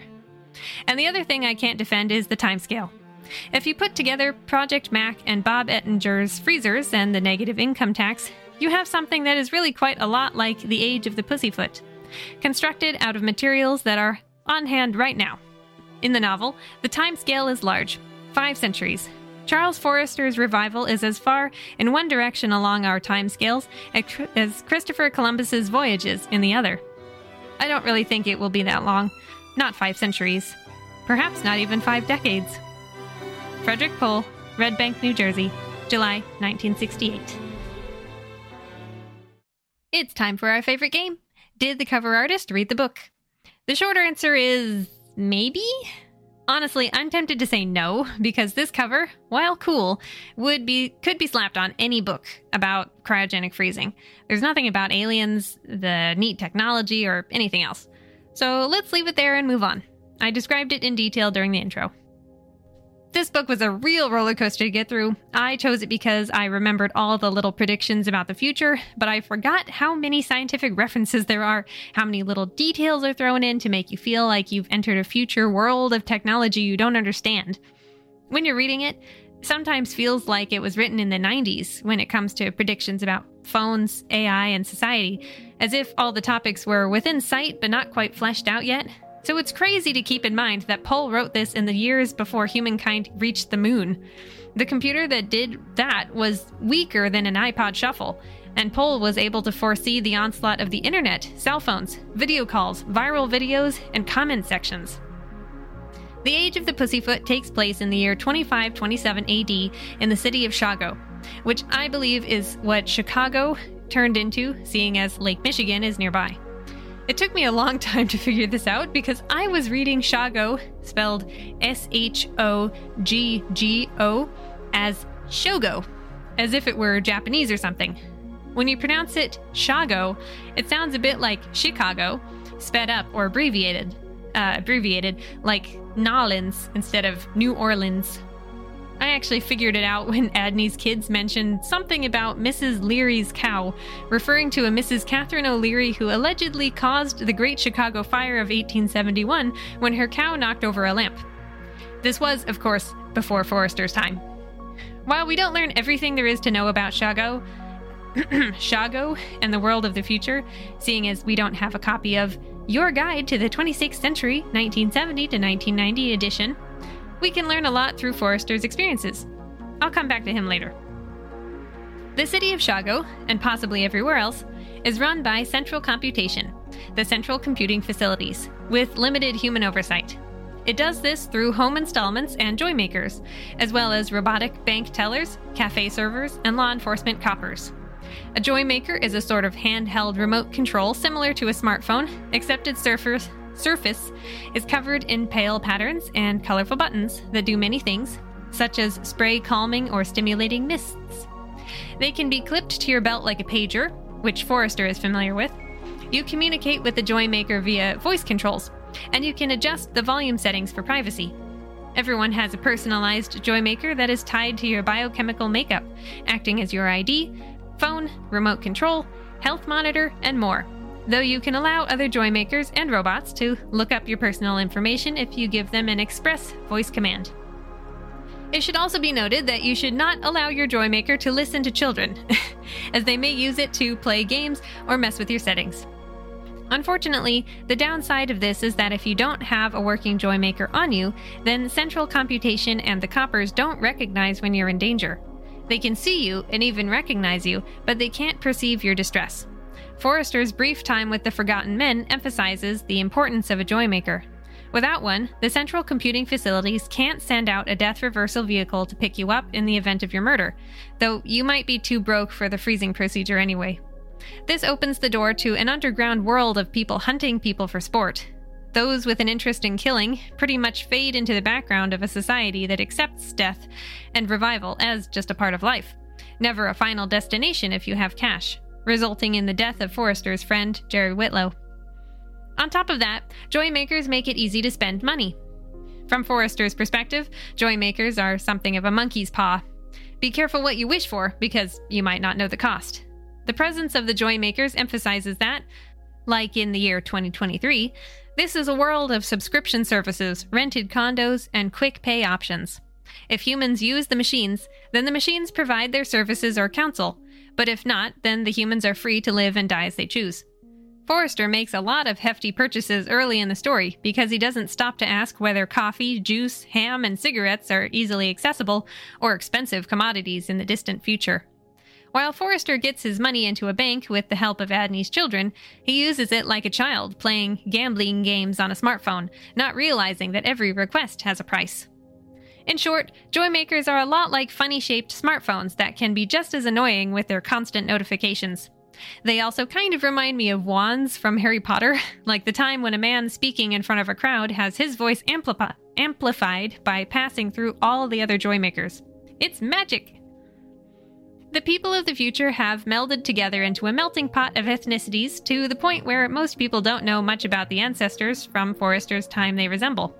For example, the Martians are burly red headed giants who appear Irish, yet tend to have German names and accents. Though they say the accent comes from a different atmospheric pressure, leading to being unable to hear certain voice registers. Side note that Irish people show up in a lot of vintage sci fi, possibly as future shorthand for minority discrimination, since redheads used to get a lot of flack for their poor immigrant ancestors. There's also Taiko Hironobu, who has a Japanese name and, uh, and a blonde, blue eyed European appearance.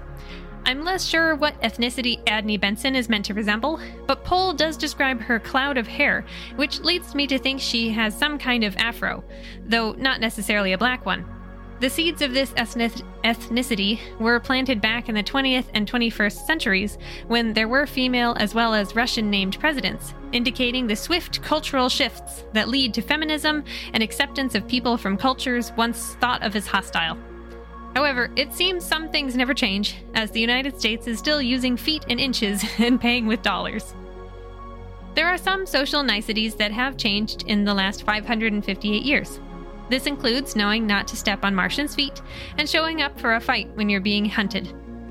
A heavily integrated custom is that of reciprocal names shared with someone close to you. This is a lot, a lot like a person calling their lover honey or babe, because both parties can use it for the other. In the future, friends will do the same thing, as well as family members. Tip is the reciprocal name between Adney and Dr. Hara, the name Forrester incorrectly believes is Adney's name when he meets her and causes confusion when he doesn't recognize the Adney Benson leaving him messages the next day. Natch is the name used between Adney and Taiko Hironobu.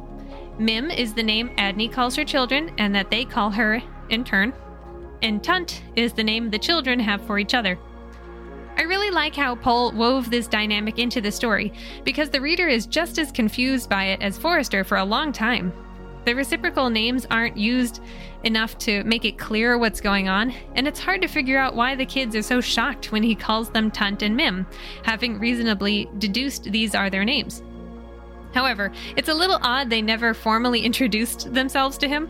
Forrester actually seems sees the term reciprocal name mentioned in his guidebook, but he hasn't read the whole thing, and it means nothing to him in the context of programming a Joymaker to recognize one. People of the future are very healthy. Medicine has reached a point where it can revive someone just after just about any kind of death. Adney Benson apparently drowned at one point. Heinze the Martian gets beaten by Forrester, and Forrester was reconstructed after horrific burns.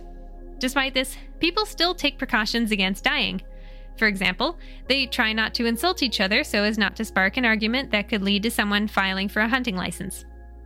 Adney tries to teach Forrester some common sense things, telling him not to sign up as a donor or as game if someone offers him a lot of money to do so, lest the long term costs come back to bite him, though he doesn't really listen, and the reader can only guess what she means. Probably greenhorns like Forrester are scouted for things like organ donorship or hunting games. And Adney makes sure her kids take prophylaxis meds before bed in order to prevent disease. Forrester comes to the wrong conclusion that people don't care about life anymore since they can afford to die. In fact, people care very much about living, and doing it with integrity, simply taking precautions in case they do wind up dead and needing to pay for revival later. Death reversal is as tedious as visiting the dentist, but you can put it off a little if you take care of yourself. Future homes generally belong to a single adult, possibly living with children, and are fitted with view walls that interact with the Joymakers and central computation. They act as televisions for news and reality TV, computer screens for Zoom calls, and part of the virtual reality system that projects images onto the eyeball for an immersive experience. Forrester is shown a VR recreation of the taped human mission to the star Mira, where the first Sirian ship was spotted and attacked. Children learn about this technology as well as how to navigate the world through their lessons, which are referred to as numbered phases. For example, Adney's son finished Phase 5 last year when he learned how to fill out an employability profile. They learn about outer space as well, including star systems, the Sirians, and ancient artifacts that have been found scattered, acro- scattered about that belong to a race far more ancient than either humanity or the Sirians. The examples the children tell Forrester about are one in the atmosphere of the planet Mira Ceti, and something nicknamed the coconut on the moon. Quote, It was shaggy and rather egg shaped. Its tendrils of whatever they were were not organic, Forrester thought. They were almost glassy in their brightness, reflecting and refracting the sunlight in a spray of color. Unquote. Keep in mind that Forrester died before anyone stepped on the moon. Presumably, children learn about history too, like the Chinese Bolshevik counter revolutionaries of 1991 and the Great Chicago Fire of 1871. Outside of the home, there are comfortable parks to play in with soft, rubbery sidewalks, as well as buildings full of cafes and entertainment that can be reached via hovercar. The city of Shago reminds me of Meet the Robinsons sometimes. let's quickly go over a few more pieces of technology that Forrester sees or hears about without learning anything more. One is a sort of hypnotic taser used by the Sirians, the sort of technology not invented until the mid 70s. Another is a sort of USB or hard drive the Sirian uses to take over the ship it has Forrester sneak into, which seems to be different from a Joymaker. Someone mentions mind probing as something that can be done when someone is suspected of criminal activity. Faster than light messages are possible. There are even retina scans, like in Minority Report.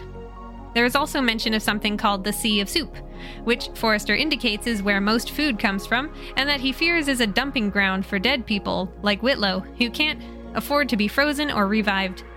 Quote, he was not surprised to find out that Whitlow ha- was dead. He had seen that happen, or to learn that his revival was problematical.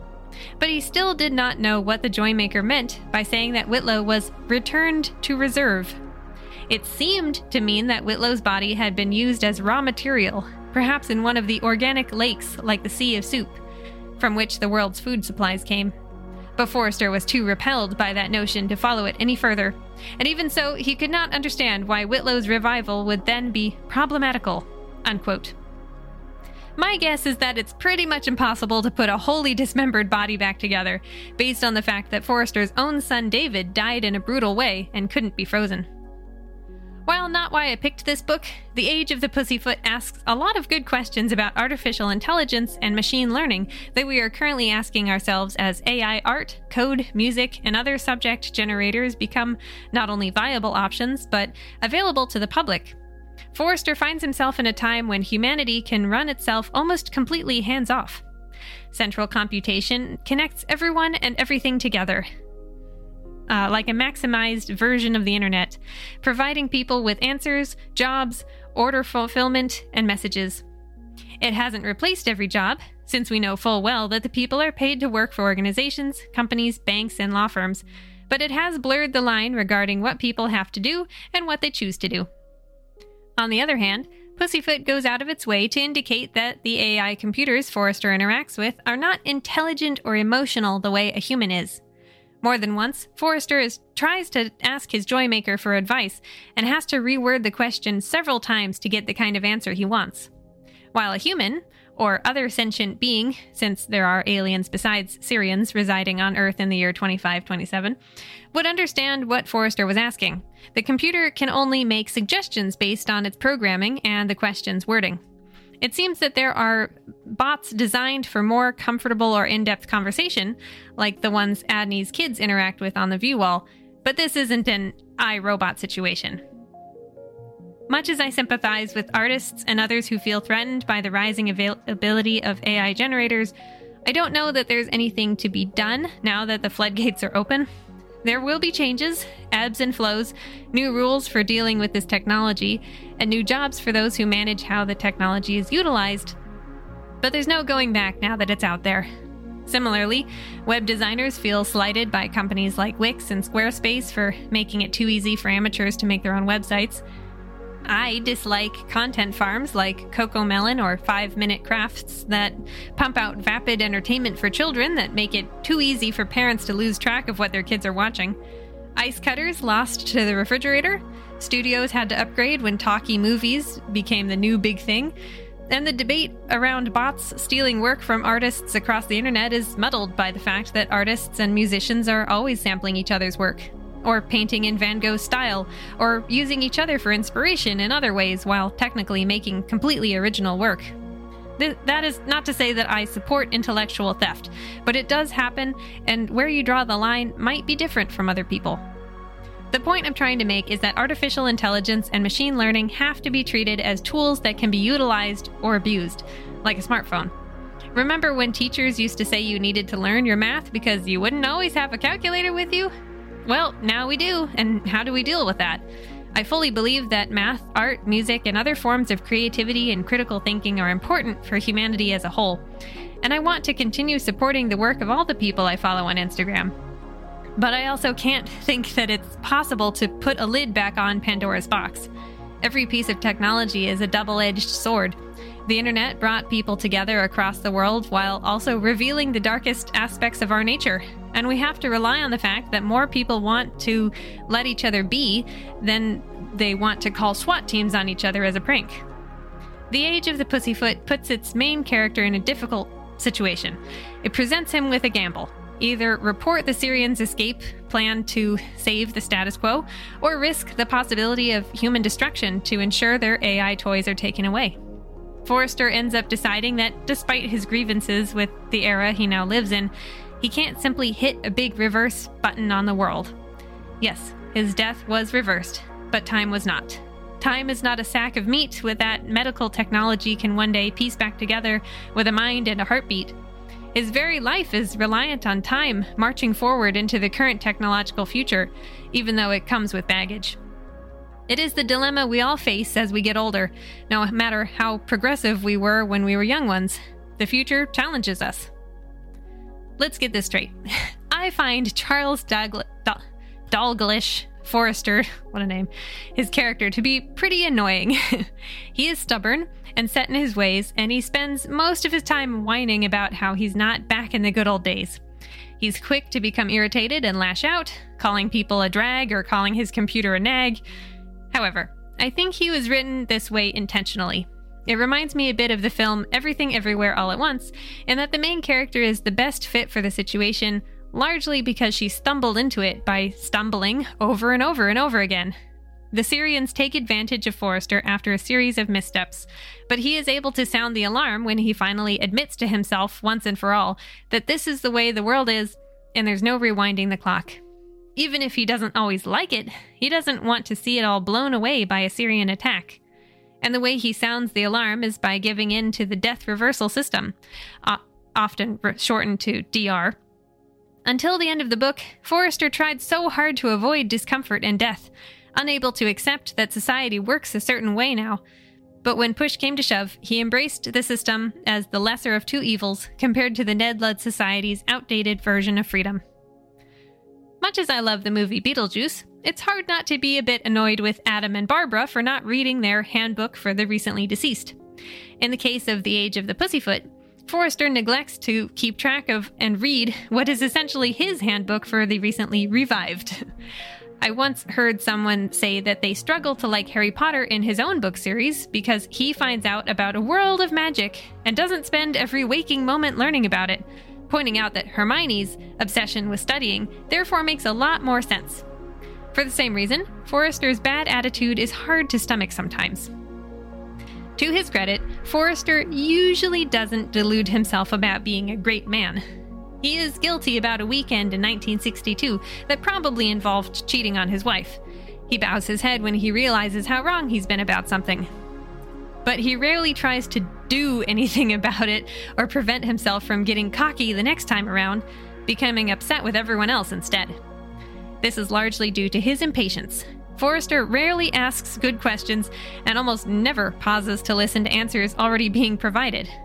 For example, when Taiko arrives the first time, it's to offer him a job, but Forrester just assumes it's some sort of charity that wants his money and nothing more. He doesn't pause to think about how things have changed, that it's possible hobbies have essentially become jobs, and even when he does learn that he can basically be paid for doing something enjoyable, Forrester is judgmental of everyone doing just that. Let's go back to the beginning. Forrester died at the age of 37 after climbing into a burning building to save a child and being horrifically burned. Representative of his tendency to jump headfirst into dangerous situations, as well as his empathy for others hidden beneath the sass. He was a volunteer fireman, married to Dorothy, with three sons Vance, David, and Wilton, the youngest of whom would go on to become President of the United States. A local millionaire donated money that allowed the fire department to have an insurance plan that covered new cryogenic freezing technology, and Forrester's friends insisted he be put in. He was likely one of the very first to enter the freezer, and it took 558 years for medical technology to reach a point where it could reconstruct him. Several weeks before the party at the start of the book, Forrester woke up after being thawed and spent a while doing physical therapy with others like him before he was welcomed into a new world via the West Annex Discharge Center where Dr. Hara works. During that time, he had taken special, tingly oil baths and slept in a bed of golden poinsettia plants. My guess is that these are genetically altered poinsettias that boost any inherent health benefits. While this is a historical medical plant, there is some debate as to whether using them is really good for you.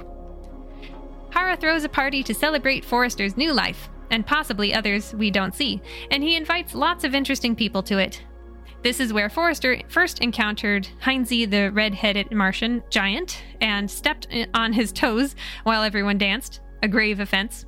And it is where Forrester met Adney Benson, not realizing she was at the party as a close friend of Hara's, learning much, much later that she and the doctor have a child together, although Adney seems perfectly happy as a single parent. From here, the events of the story unfold over the course of a little more than a week. This and the small portions of the Guide to the 26th Century that Forrester actually reads makes it abundantly clear how little Forrester knows, and the text reaffirms this constantly. He acknowledges this this fact himself when it occurs to him that he must be like a caveman to the people of the future, looking at hovercraft as a chariot driver might look at an automobile. Even the slightly erotic term joymaker seems designed to make him uncomfortable. To his credit, again, Forrester is good with children despite their overtly honest nature, so with time he'll probably accept the nutty world around him.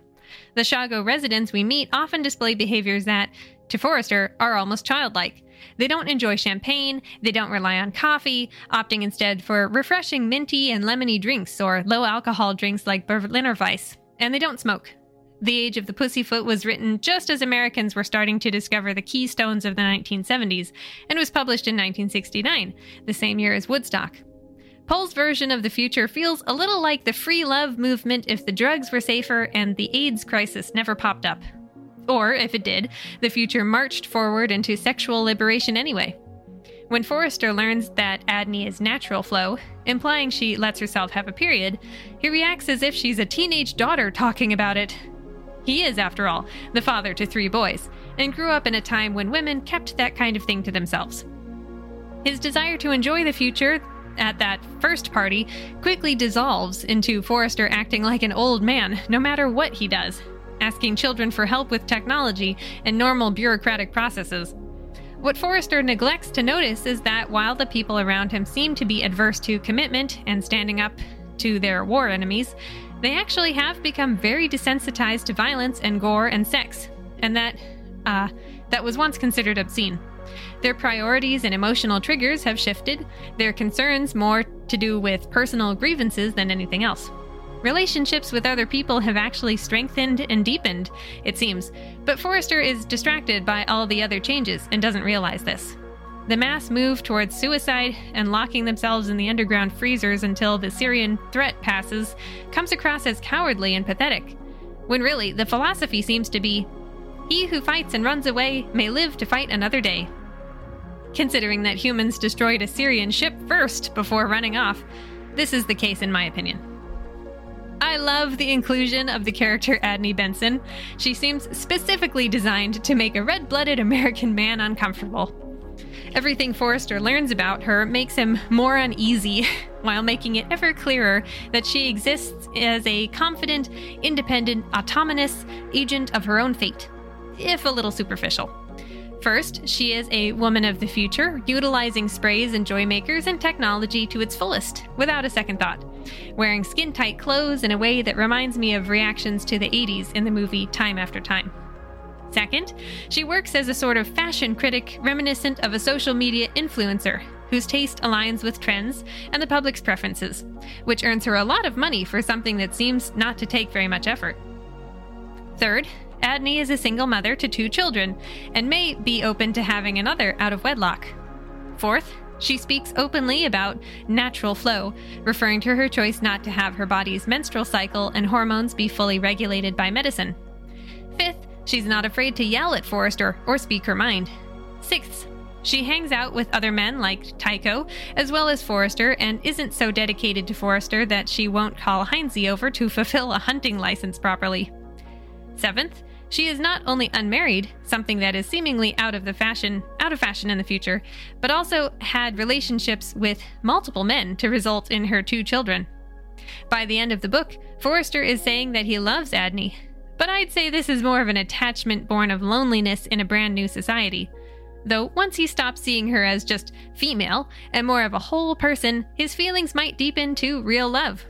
That's not to say he didn't love Dorothy, but she didn't challenge him the way Adney does, and existed as women mostly had to in her time period. It's unclear whether Dorothy was ever frozen, stashed away until one day the aging process can be reversed enough to revive someone who died from old age, or her new husband. And despite Forrester's discomfort with the woman's choices, her kids are well behaved, outgoing, well adjusted, and polite. My favorite quote from the text is one about Adney Benson and comes from Taiko when he says to Forrester, She's a brainless blot of passions, but she's human, and how dare you try to own her? To me, this really drives home the point of Adney's character. The point is that it doesn't matter whether Forrester respects anything about her, because she is a person free to do as she pleases, regardless of his comfort. Just as Hara and Taiko do as they will, so does Adney as well as a female president of the past we hear about at one point. Considering how few people Forrester has gotten to know, this statement is a punch to the gut because he can no longer use Adney as the emotional refuge he wanted her to be when they met. And I'm not claiming that Adney is a perfect vision of womanhood, actually, just the opposite. She is meant to be a person with vices and shortcomings, not merely a shallow woman. Society accepts Adney for what she is. Forrester struggles to do the same. Since the story only covers about a week of his new life after revival, pretty much all we get to see are his gut reactions born of a time hundreds of years prior. Imagine someone from the year 1465 trying to have a conversation with a modern woman without balking at nearly every part of her lifestyle. And yet, Adney is not adverse to old ideas, keeping her period rather than allow medical intervention to control her hormonal cycles because she enjoys the sexual highs despite the lows. Just as Taiko Hironobu continues to utilize tech- technology despite his grand ideas about how much better people would be without machines, Adney doesn't subscribe to every single modern convenience available to her. For this reason, she is interested in Forrester when others might dismiss him as a man of the past. There are a few political terms thrown around that never get a proper explanation, but we can glean the meaning of. Taiko is an Arcadian, and Adney is a trimmer, or maybe a naturalist. An Arcadian refers to someone who lives a simple, quiet life, or a sort of peasant in a rural paradise, which reflects Taiko's desire for the world to return to simpler times. When Forrester shows everyone at the party how to drink champagne, Adney says, You almost make an Arcadian of me. She is enjoying the old fashioned use of alcohol for excitement. Her kids actually talk about Taiko as a utopian, which I think is interesting since it draws attention to the fact that the future is very comfortable, but not quite a utopia. And some people think utopia existed in the past, the good old days. Meanwhile, I would guess that a trimmer is someone who prefers the modern way of doing things while making choices about trimming a few excessive practices, like complete hormonal regulation. So, as we discussed, Adney is someone who enjoys the modern world, but is willing to take a metaphorical step backwards when she feels it's to her benefit. While Adney is open to people from the past, Taiko Hironobu pretty much desires to be one, or at least thinks he does. Taiko is an interesting character, full of contradictions and swirling modern ideas. On the one hand, he feels that the machines and computers have taken away what it means to be truly human, but on the other, he doesn't want to lose all of the modern conveniences he enjoys. Even his name and clothes reflect the fact that he is a product of globalization and connection, wearing a kilt, being blonde, and having a Japanese name. The appearance of Japanese people or words isn't uncommon in sci fi from this era because the West was starting to notice that Japan was getting culturally stronger and popular in the decades following World War II. Anyway, Taiko's got a little bit of that make humanity great again mentality without stopping to think about what time period he really wants to emulate, going for a more general machine bad philosophy while happily using machines to spread his message. The only distinctly different activity we see him partake in is when he and Forrester sit down for breakfast and he has with him a Tupperware. Uh, it has Tupperware containers rather than ordering from the wall nook. It's not clear if he knows which machines should be deemed necessary and which ones are the root of evil. Taiko is a leading member of the Ned Ludd Society, which takes its name directly from the Luddites of the 1800s, who were textile workers destroying textile machinery in the name of a famous weaver named Ned Ludd, spelled with two D's instead of one. The movement started because workshop owners had to close their doors as factories began producing cheaper products, then struggled to find work because factories didn't need as many laborers. This scenario perfectly encapsulates the problems we are having with AI in the 21st century. This concern for disappearing jobs and skills as machines take our place. Unfortunately, in the context of Pohl's book, by the time Taiko Hironobu entered the conversation, there was really nothing to be done. Pandora's box had already been opened, much as Taiko wants to slam the lid back on. Ironically, Taiko was not put out of work by a machine. he gets his money from the Ned Ludd Society by promoting it, recruiting, and making strange propaganda material meant to influence children by using the very machines he claims to hate. While he seems to really believe what he's saying, his tactics are reminiscent of American right wing movements that use fiery rhetoric and black and white statements, despite benefiting from socialist policies and modern ideals. This comparison is strengthened when you consider how someone promoting these kinds of ideas can then be used by others to create harm and chaos. I do apologize for touching on politics, but I point out that I want to point out that aspects of the Sirians' usage of Taiko reminds me of Putin's alleged manipulation of President Trump. It was all in the name of returning to some mythological time of grandeur, while ignoring the long term ramifications of accepting aid from hostile outsiders. By being stuck in the past and dedicated too strongly to certain ideals, Taiko becomes gullible and vulnerable. Interestingly, Taiko is also the only modern character who swears in the book, using words like hell instead of sweat when he's upset. While reading The Age of the Pussyfoot, I found myself thinking about the WAN Show podcast by Linus Tech Tips. Specifically, the December 2nd, 2022 episode called Why Do I Keep Getting Called Out? In it, Linus and Luke discuss the advent of machine learning and artificial intelligence as a tool.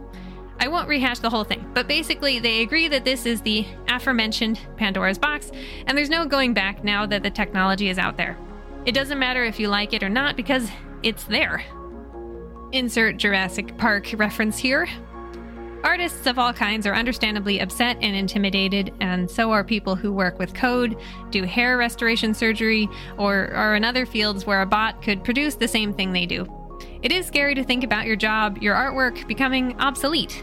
However, they do make the point that this isn't a full replacement for human effort. To get good results with a bot, which doesn't actually understand what it's doing on an intellectual level, you need people who know how to work with it, how to mold its answers so they are correct and founded.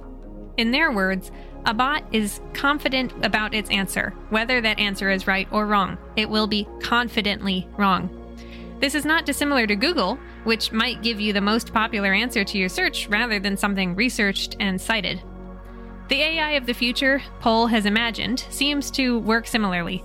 There are moments when it becomes very clear to Forrester that the machines work within the parameters they were designed for and nothing more. They can be hacked, they can watch people get hurt, they can imitate human behavior in service jobs, but that doesn't mean they are inherently bad. While Forrester is unnerved by their presence, they actually fit into roles that allow humanity to live freely. At least in the city, we never see anything about uh, outside of Shago. No more abused customer service workers. Yes, there are gaps in the system. We see them when Forrester loses all his money and joins the forgotten men and women, but it seems like those people fall through very specific cracks. In relation to the AI art argument, Forrester meets an artist who refuses to accept money from the system for his art, preferring to be poor rather than take the grants that would let him live comfortably. I want to be clear that I'm not saying homelessness is a choice. America is rife with systemic problems that make it painfully easy for people to end up on the street after one or two financial hits. But I do want to point out that Forrester is seeing the future of Shago through the eyes of a 20th century American and doesn't know all the systems that might be in place to help people who were revived after centuries. The forgotten people he meets have language issues, morality que- uh, opinions, and mental health problems that are going unsolved. But there seem to be a lot more people above in their cars and condos than there are living under the roadway. Yes, everyone fends for themselves, but there are people like Dr. Hara to show you how. And we see that things like crawling are in place to let people get out their negative feelings and inhibitions. So presumably there are other therapy options as well as uh, that aren't as so public. Really, this world is like Alexa and other voice apps on steroids, allowing the introverts of the world to control their lives from the comfort of their home, a friend's home, a cafe, anywhere they want. If you look at the internet, the bad things that have come with it are really just amplified human problems and revealed darkness. When used as a tool for connection and reflection, it can do beautiful things. Heck, look at Gen Z. They are very progressive and forward thinking because they've lived their whole lives the way city folk have lived for thousands of years. It's harder to hate people who are different from you when you see them and hear them, hear what they have to say, and know they can be good. It's harder nowadays to be a sheltered backwater kid when the internet is there to show you there is good out there. But at the same time, the internet is a tool to be handled carefully. It won't protect you, you have to learn how to do that yourself, hopefully with the help of others. As for money, the text doesn't accurately reflect how inflation works, but Pohl seems to kind of acknowledge this in his author's note. But he does make a good point about the fact that the medical procedures that would bring a person back to life would be ungodly expensive in the 20th century, were they available, and that only changes somewhat as the centuries roll by. I am curious if the future city of Shago represents what the whole world has become or just the United States, as medical care seems to still cost a lot of money, despite its superiority and availability. As I said before, Americans are at risk for financial hardship if they have even one big thing happen, and we can't control accidents and illness the way we can opt for a less expensive house or lifestyle. From what we see, it seems like there's almost no health insurance at all in Shago, aside from what Forrester had. There doesn't seem to be a government backed healthcare plan to keep people alive, and there does seem to be a government, as well as a capital. Federal City is mentioned in a new bullet, uh, news bulletin. There's something about it that reminds me of how samurai lived in the final days of Japan's imperial slash shogun era.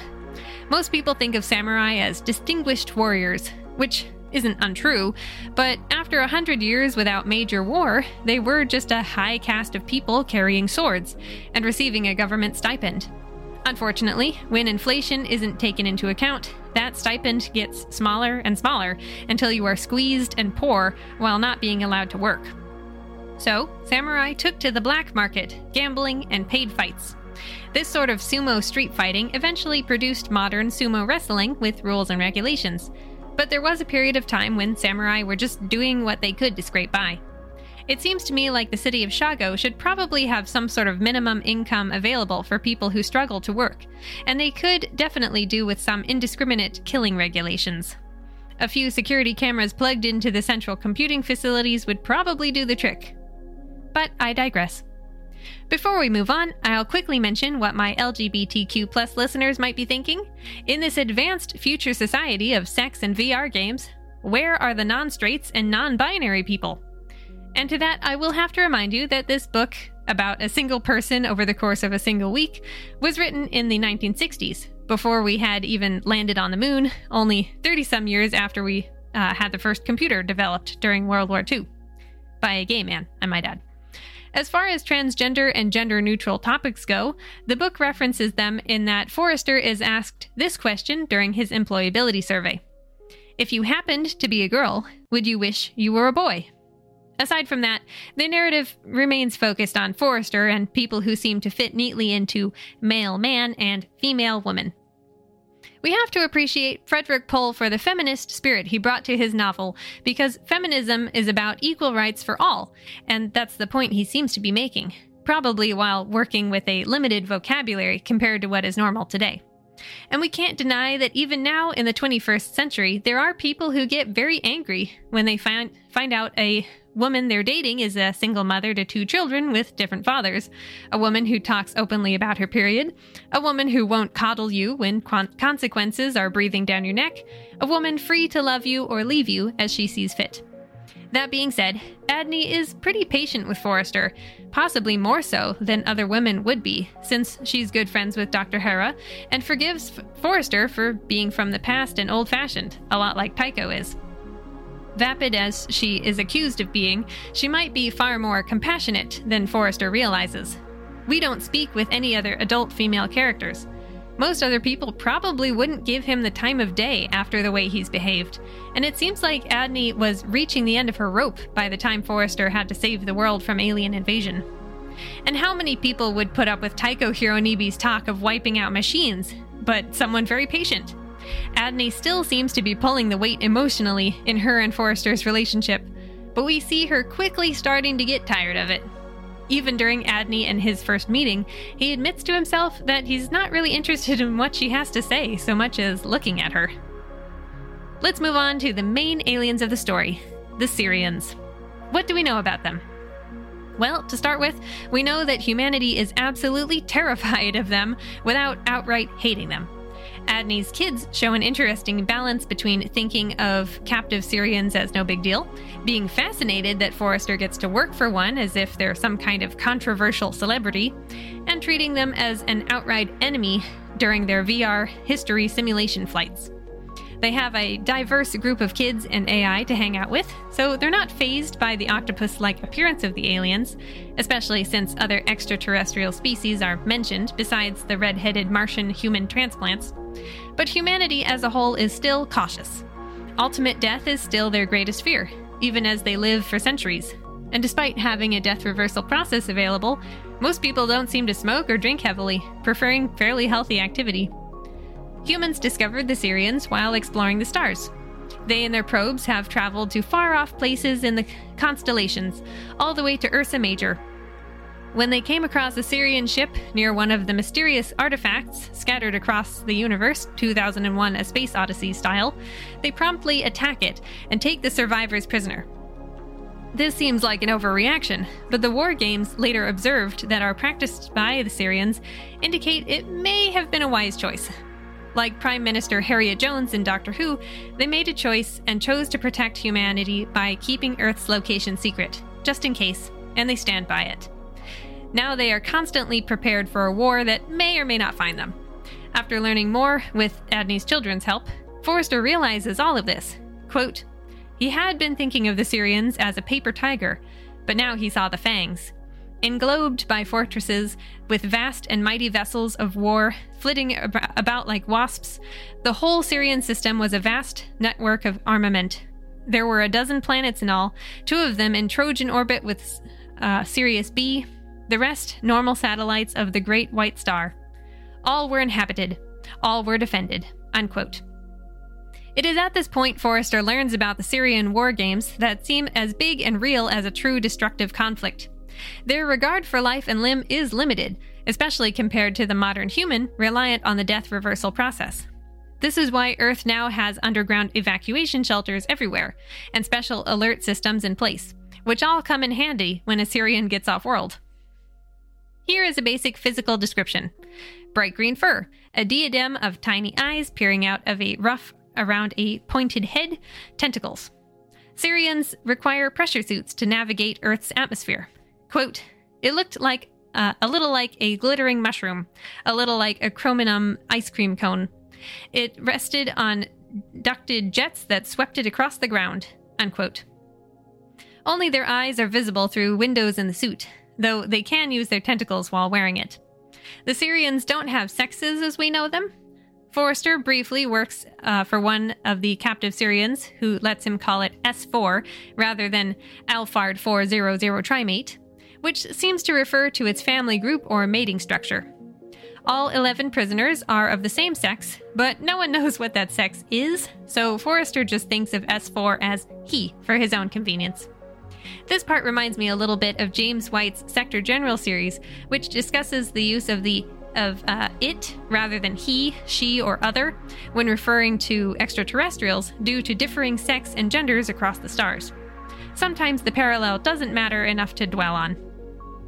Imprisoned and watched on Earth for 30 years, these 11 aliens seem less emotional than humans. This is supported by Sirian experts who think the escaped prisoner Forrester inadvertently helps will bring war to Earth. The fact that the Sirian language is described as tenseless and quasi Boolean indicates that they are more machine like than we are, speaking in something akin to computer notation and struggling with human nuances. When speaking English, they sound hollow and unaccented, perhaps aided by machinery, more robotic than the Joymakers. I think this adds to the irony of Taiko Hironobu's situation, since by the end he's relying on them to help him save humanity from machines when they themselves are cold and calculating. As a fun side note, I wish I had covered this book before The Voyage of the Space Beagle because if you listen to that episode, you'll know that I really struggled to find a definition for the term nexial, and The Age of the Pussyfoot has it. Somehow I just couldn't get my Google keywords to bring up the answer I was looking for. Well, here it is. The word nexus refers to a central something that is connected to multiple other things, and nexial more or less means central. Thus, the nexialists in Space Beagle chose their they chose their name to reflect how their field of science is meant to be a cornerstone connecting and improving other sciences. I wish I could go back and put that tidbit into the correct episode. Anybody who already knows it will listen to the Space Beagle discussion and think I'm dumb. They'd probably be right. wow, I'm tired. This episode took forever to finish because I kept wanting to look up and explain more details, and it's taken me all day to record this audio. What is TIC data? Where is 22H camelopardalis? Should I talk about the ways condos have holes in the walls that produce goods, kind of like in the Uglies series, though those books make almost the opposite point to this one?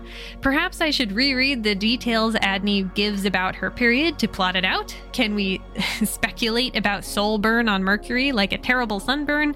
What about the American Documentation Institute that seems to be the future of GPS? You get the idea. There's just too much to cover. I want to conclude with a brief analysis of the book's use of the word kamikaze. This is another instance of Japanese characters or words being used in futuristic settings, which we've seen in sci fi books and movies for years, since Japan was such a rising star after World War II, and even now, years after the economic bubble burst. Kami means God, and kaze means wind, and the original kamikaze happened earlier in history when a huge storm prevented invaders from making it across the sea to Japan. The famous kamikaze pilots were meant to replicate this God sent miracle for the sake of their country when all seemed lost. Adney uses kamikaze as a sort of nickname for the people born in the 20th century. It took me a while to figure out what she meant by it, but it seems to refer to the fact that these ancient people were concerned for things outside their control, willing to confront danger where others find it unnecessary. It's a term that fits Forrester very well and is his main redeeming characteristic.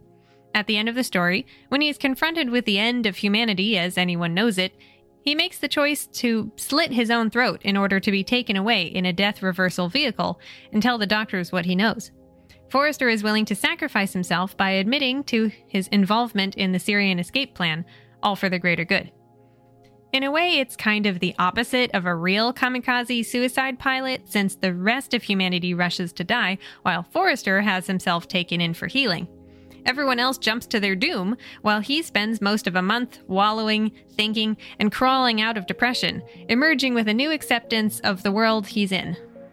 While you could say he didn't really have a choice, since the only alternative was whatever Taiko thought was best, I realized that this is completely in character. Forrester was a volunteer firefighter back in the 1960s and perished in a fire after climbing to the top floor in an attempt to eh, rescue a child. While a bit hard headed and stubborn, Forrester earned himself many friends by being the sort of man willing to plunge headfirst, or face first, into danger to save someone else. It explains why he feels so awful after killing the Martian, despite knowing full well that the death reversal process frees him of any moral qualms. Throughout the book, he's felt most disgusted by people's desensitized attitude towards death.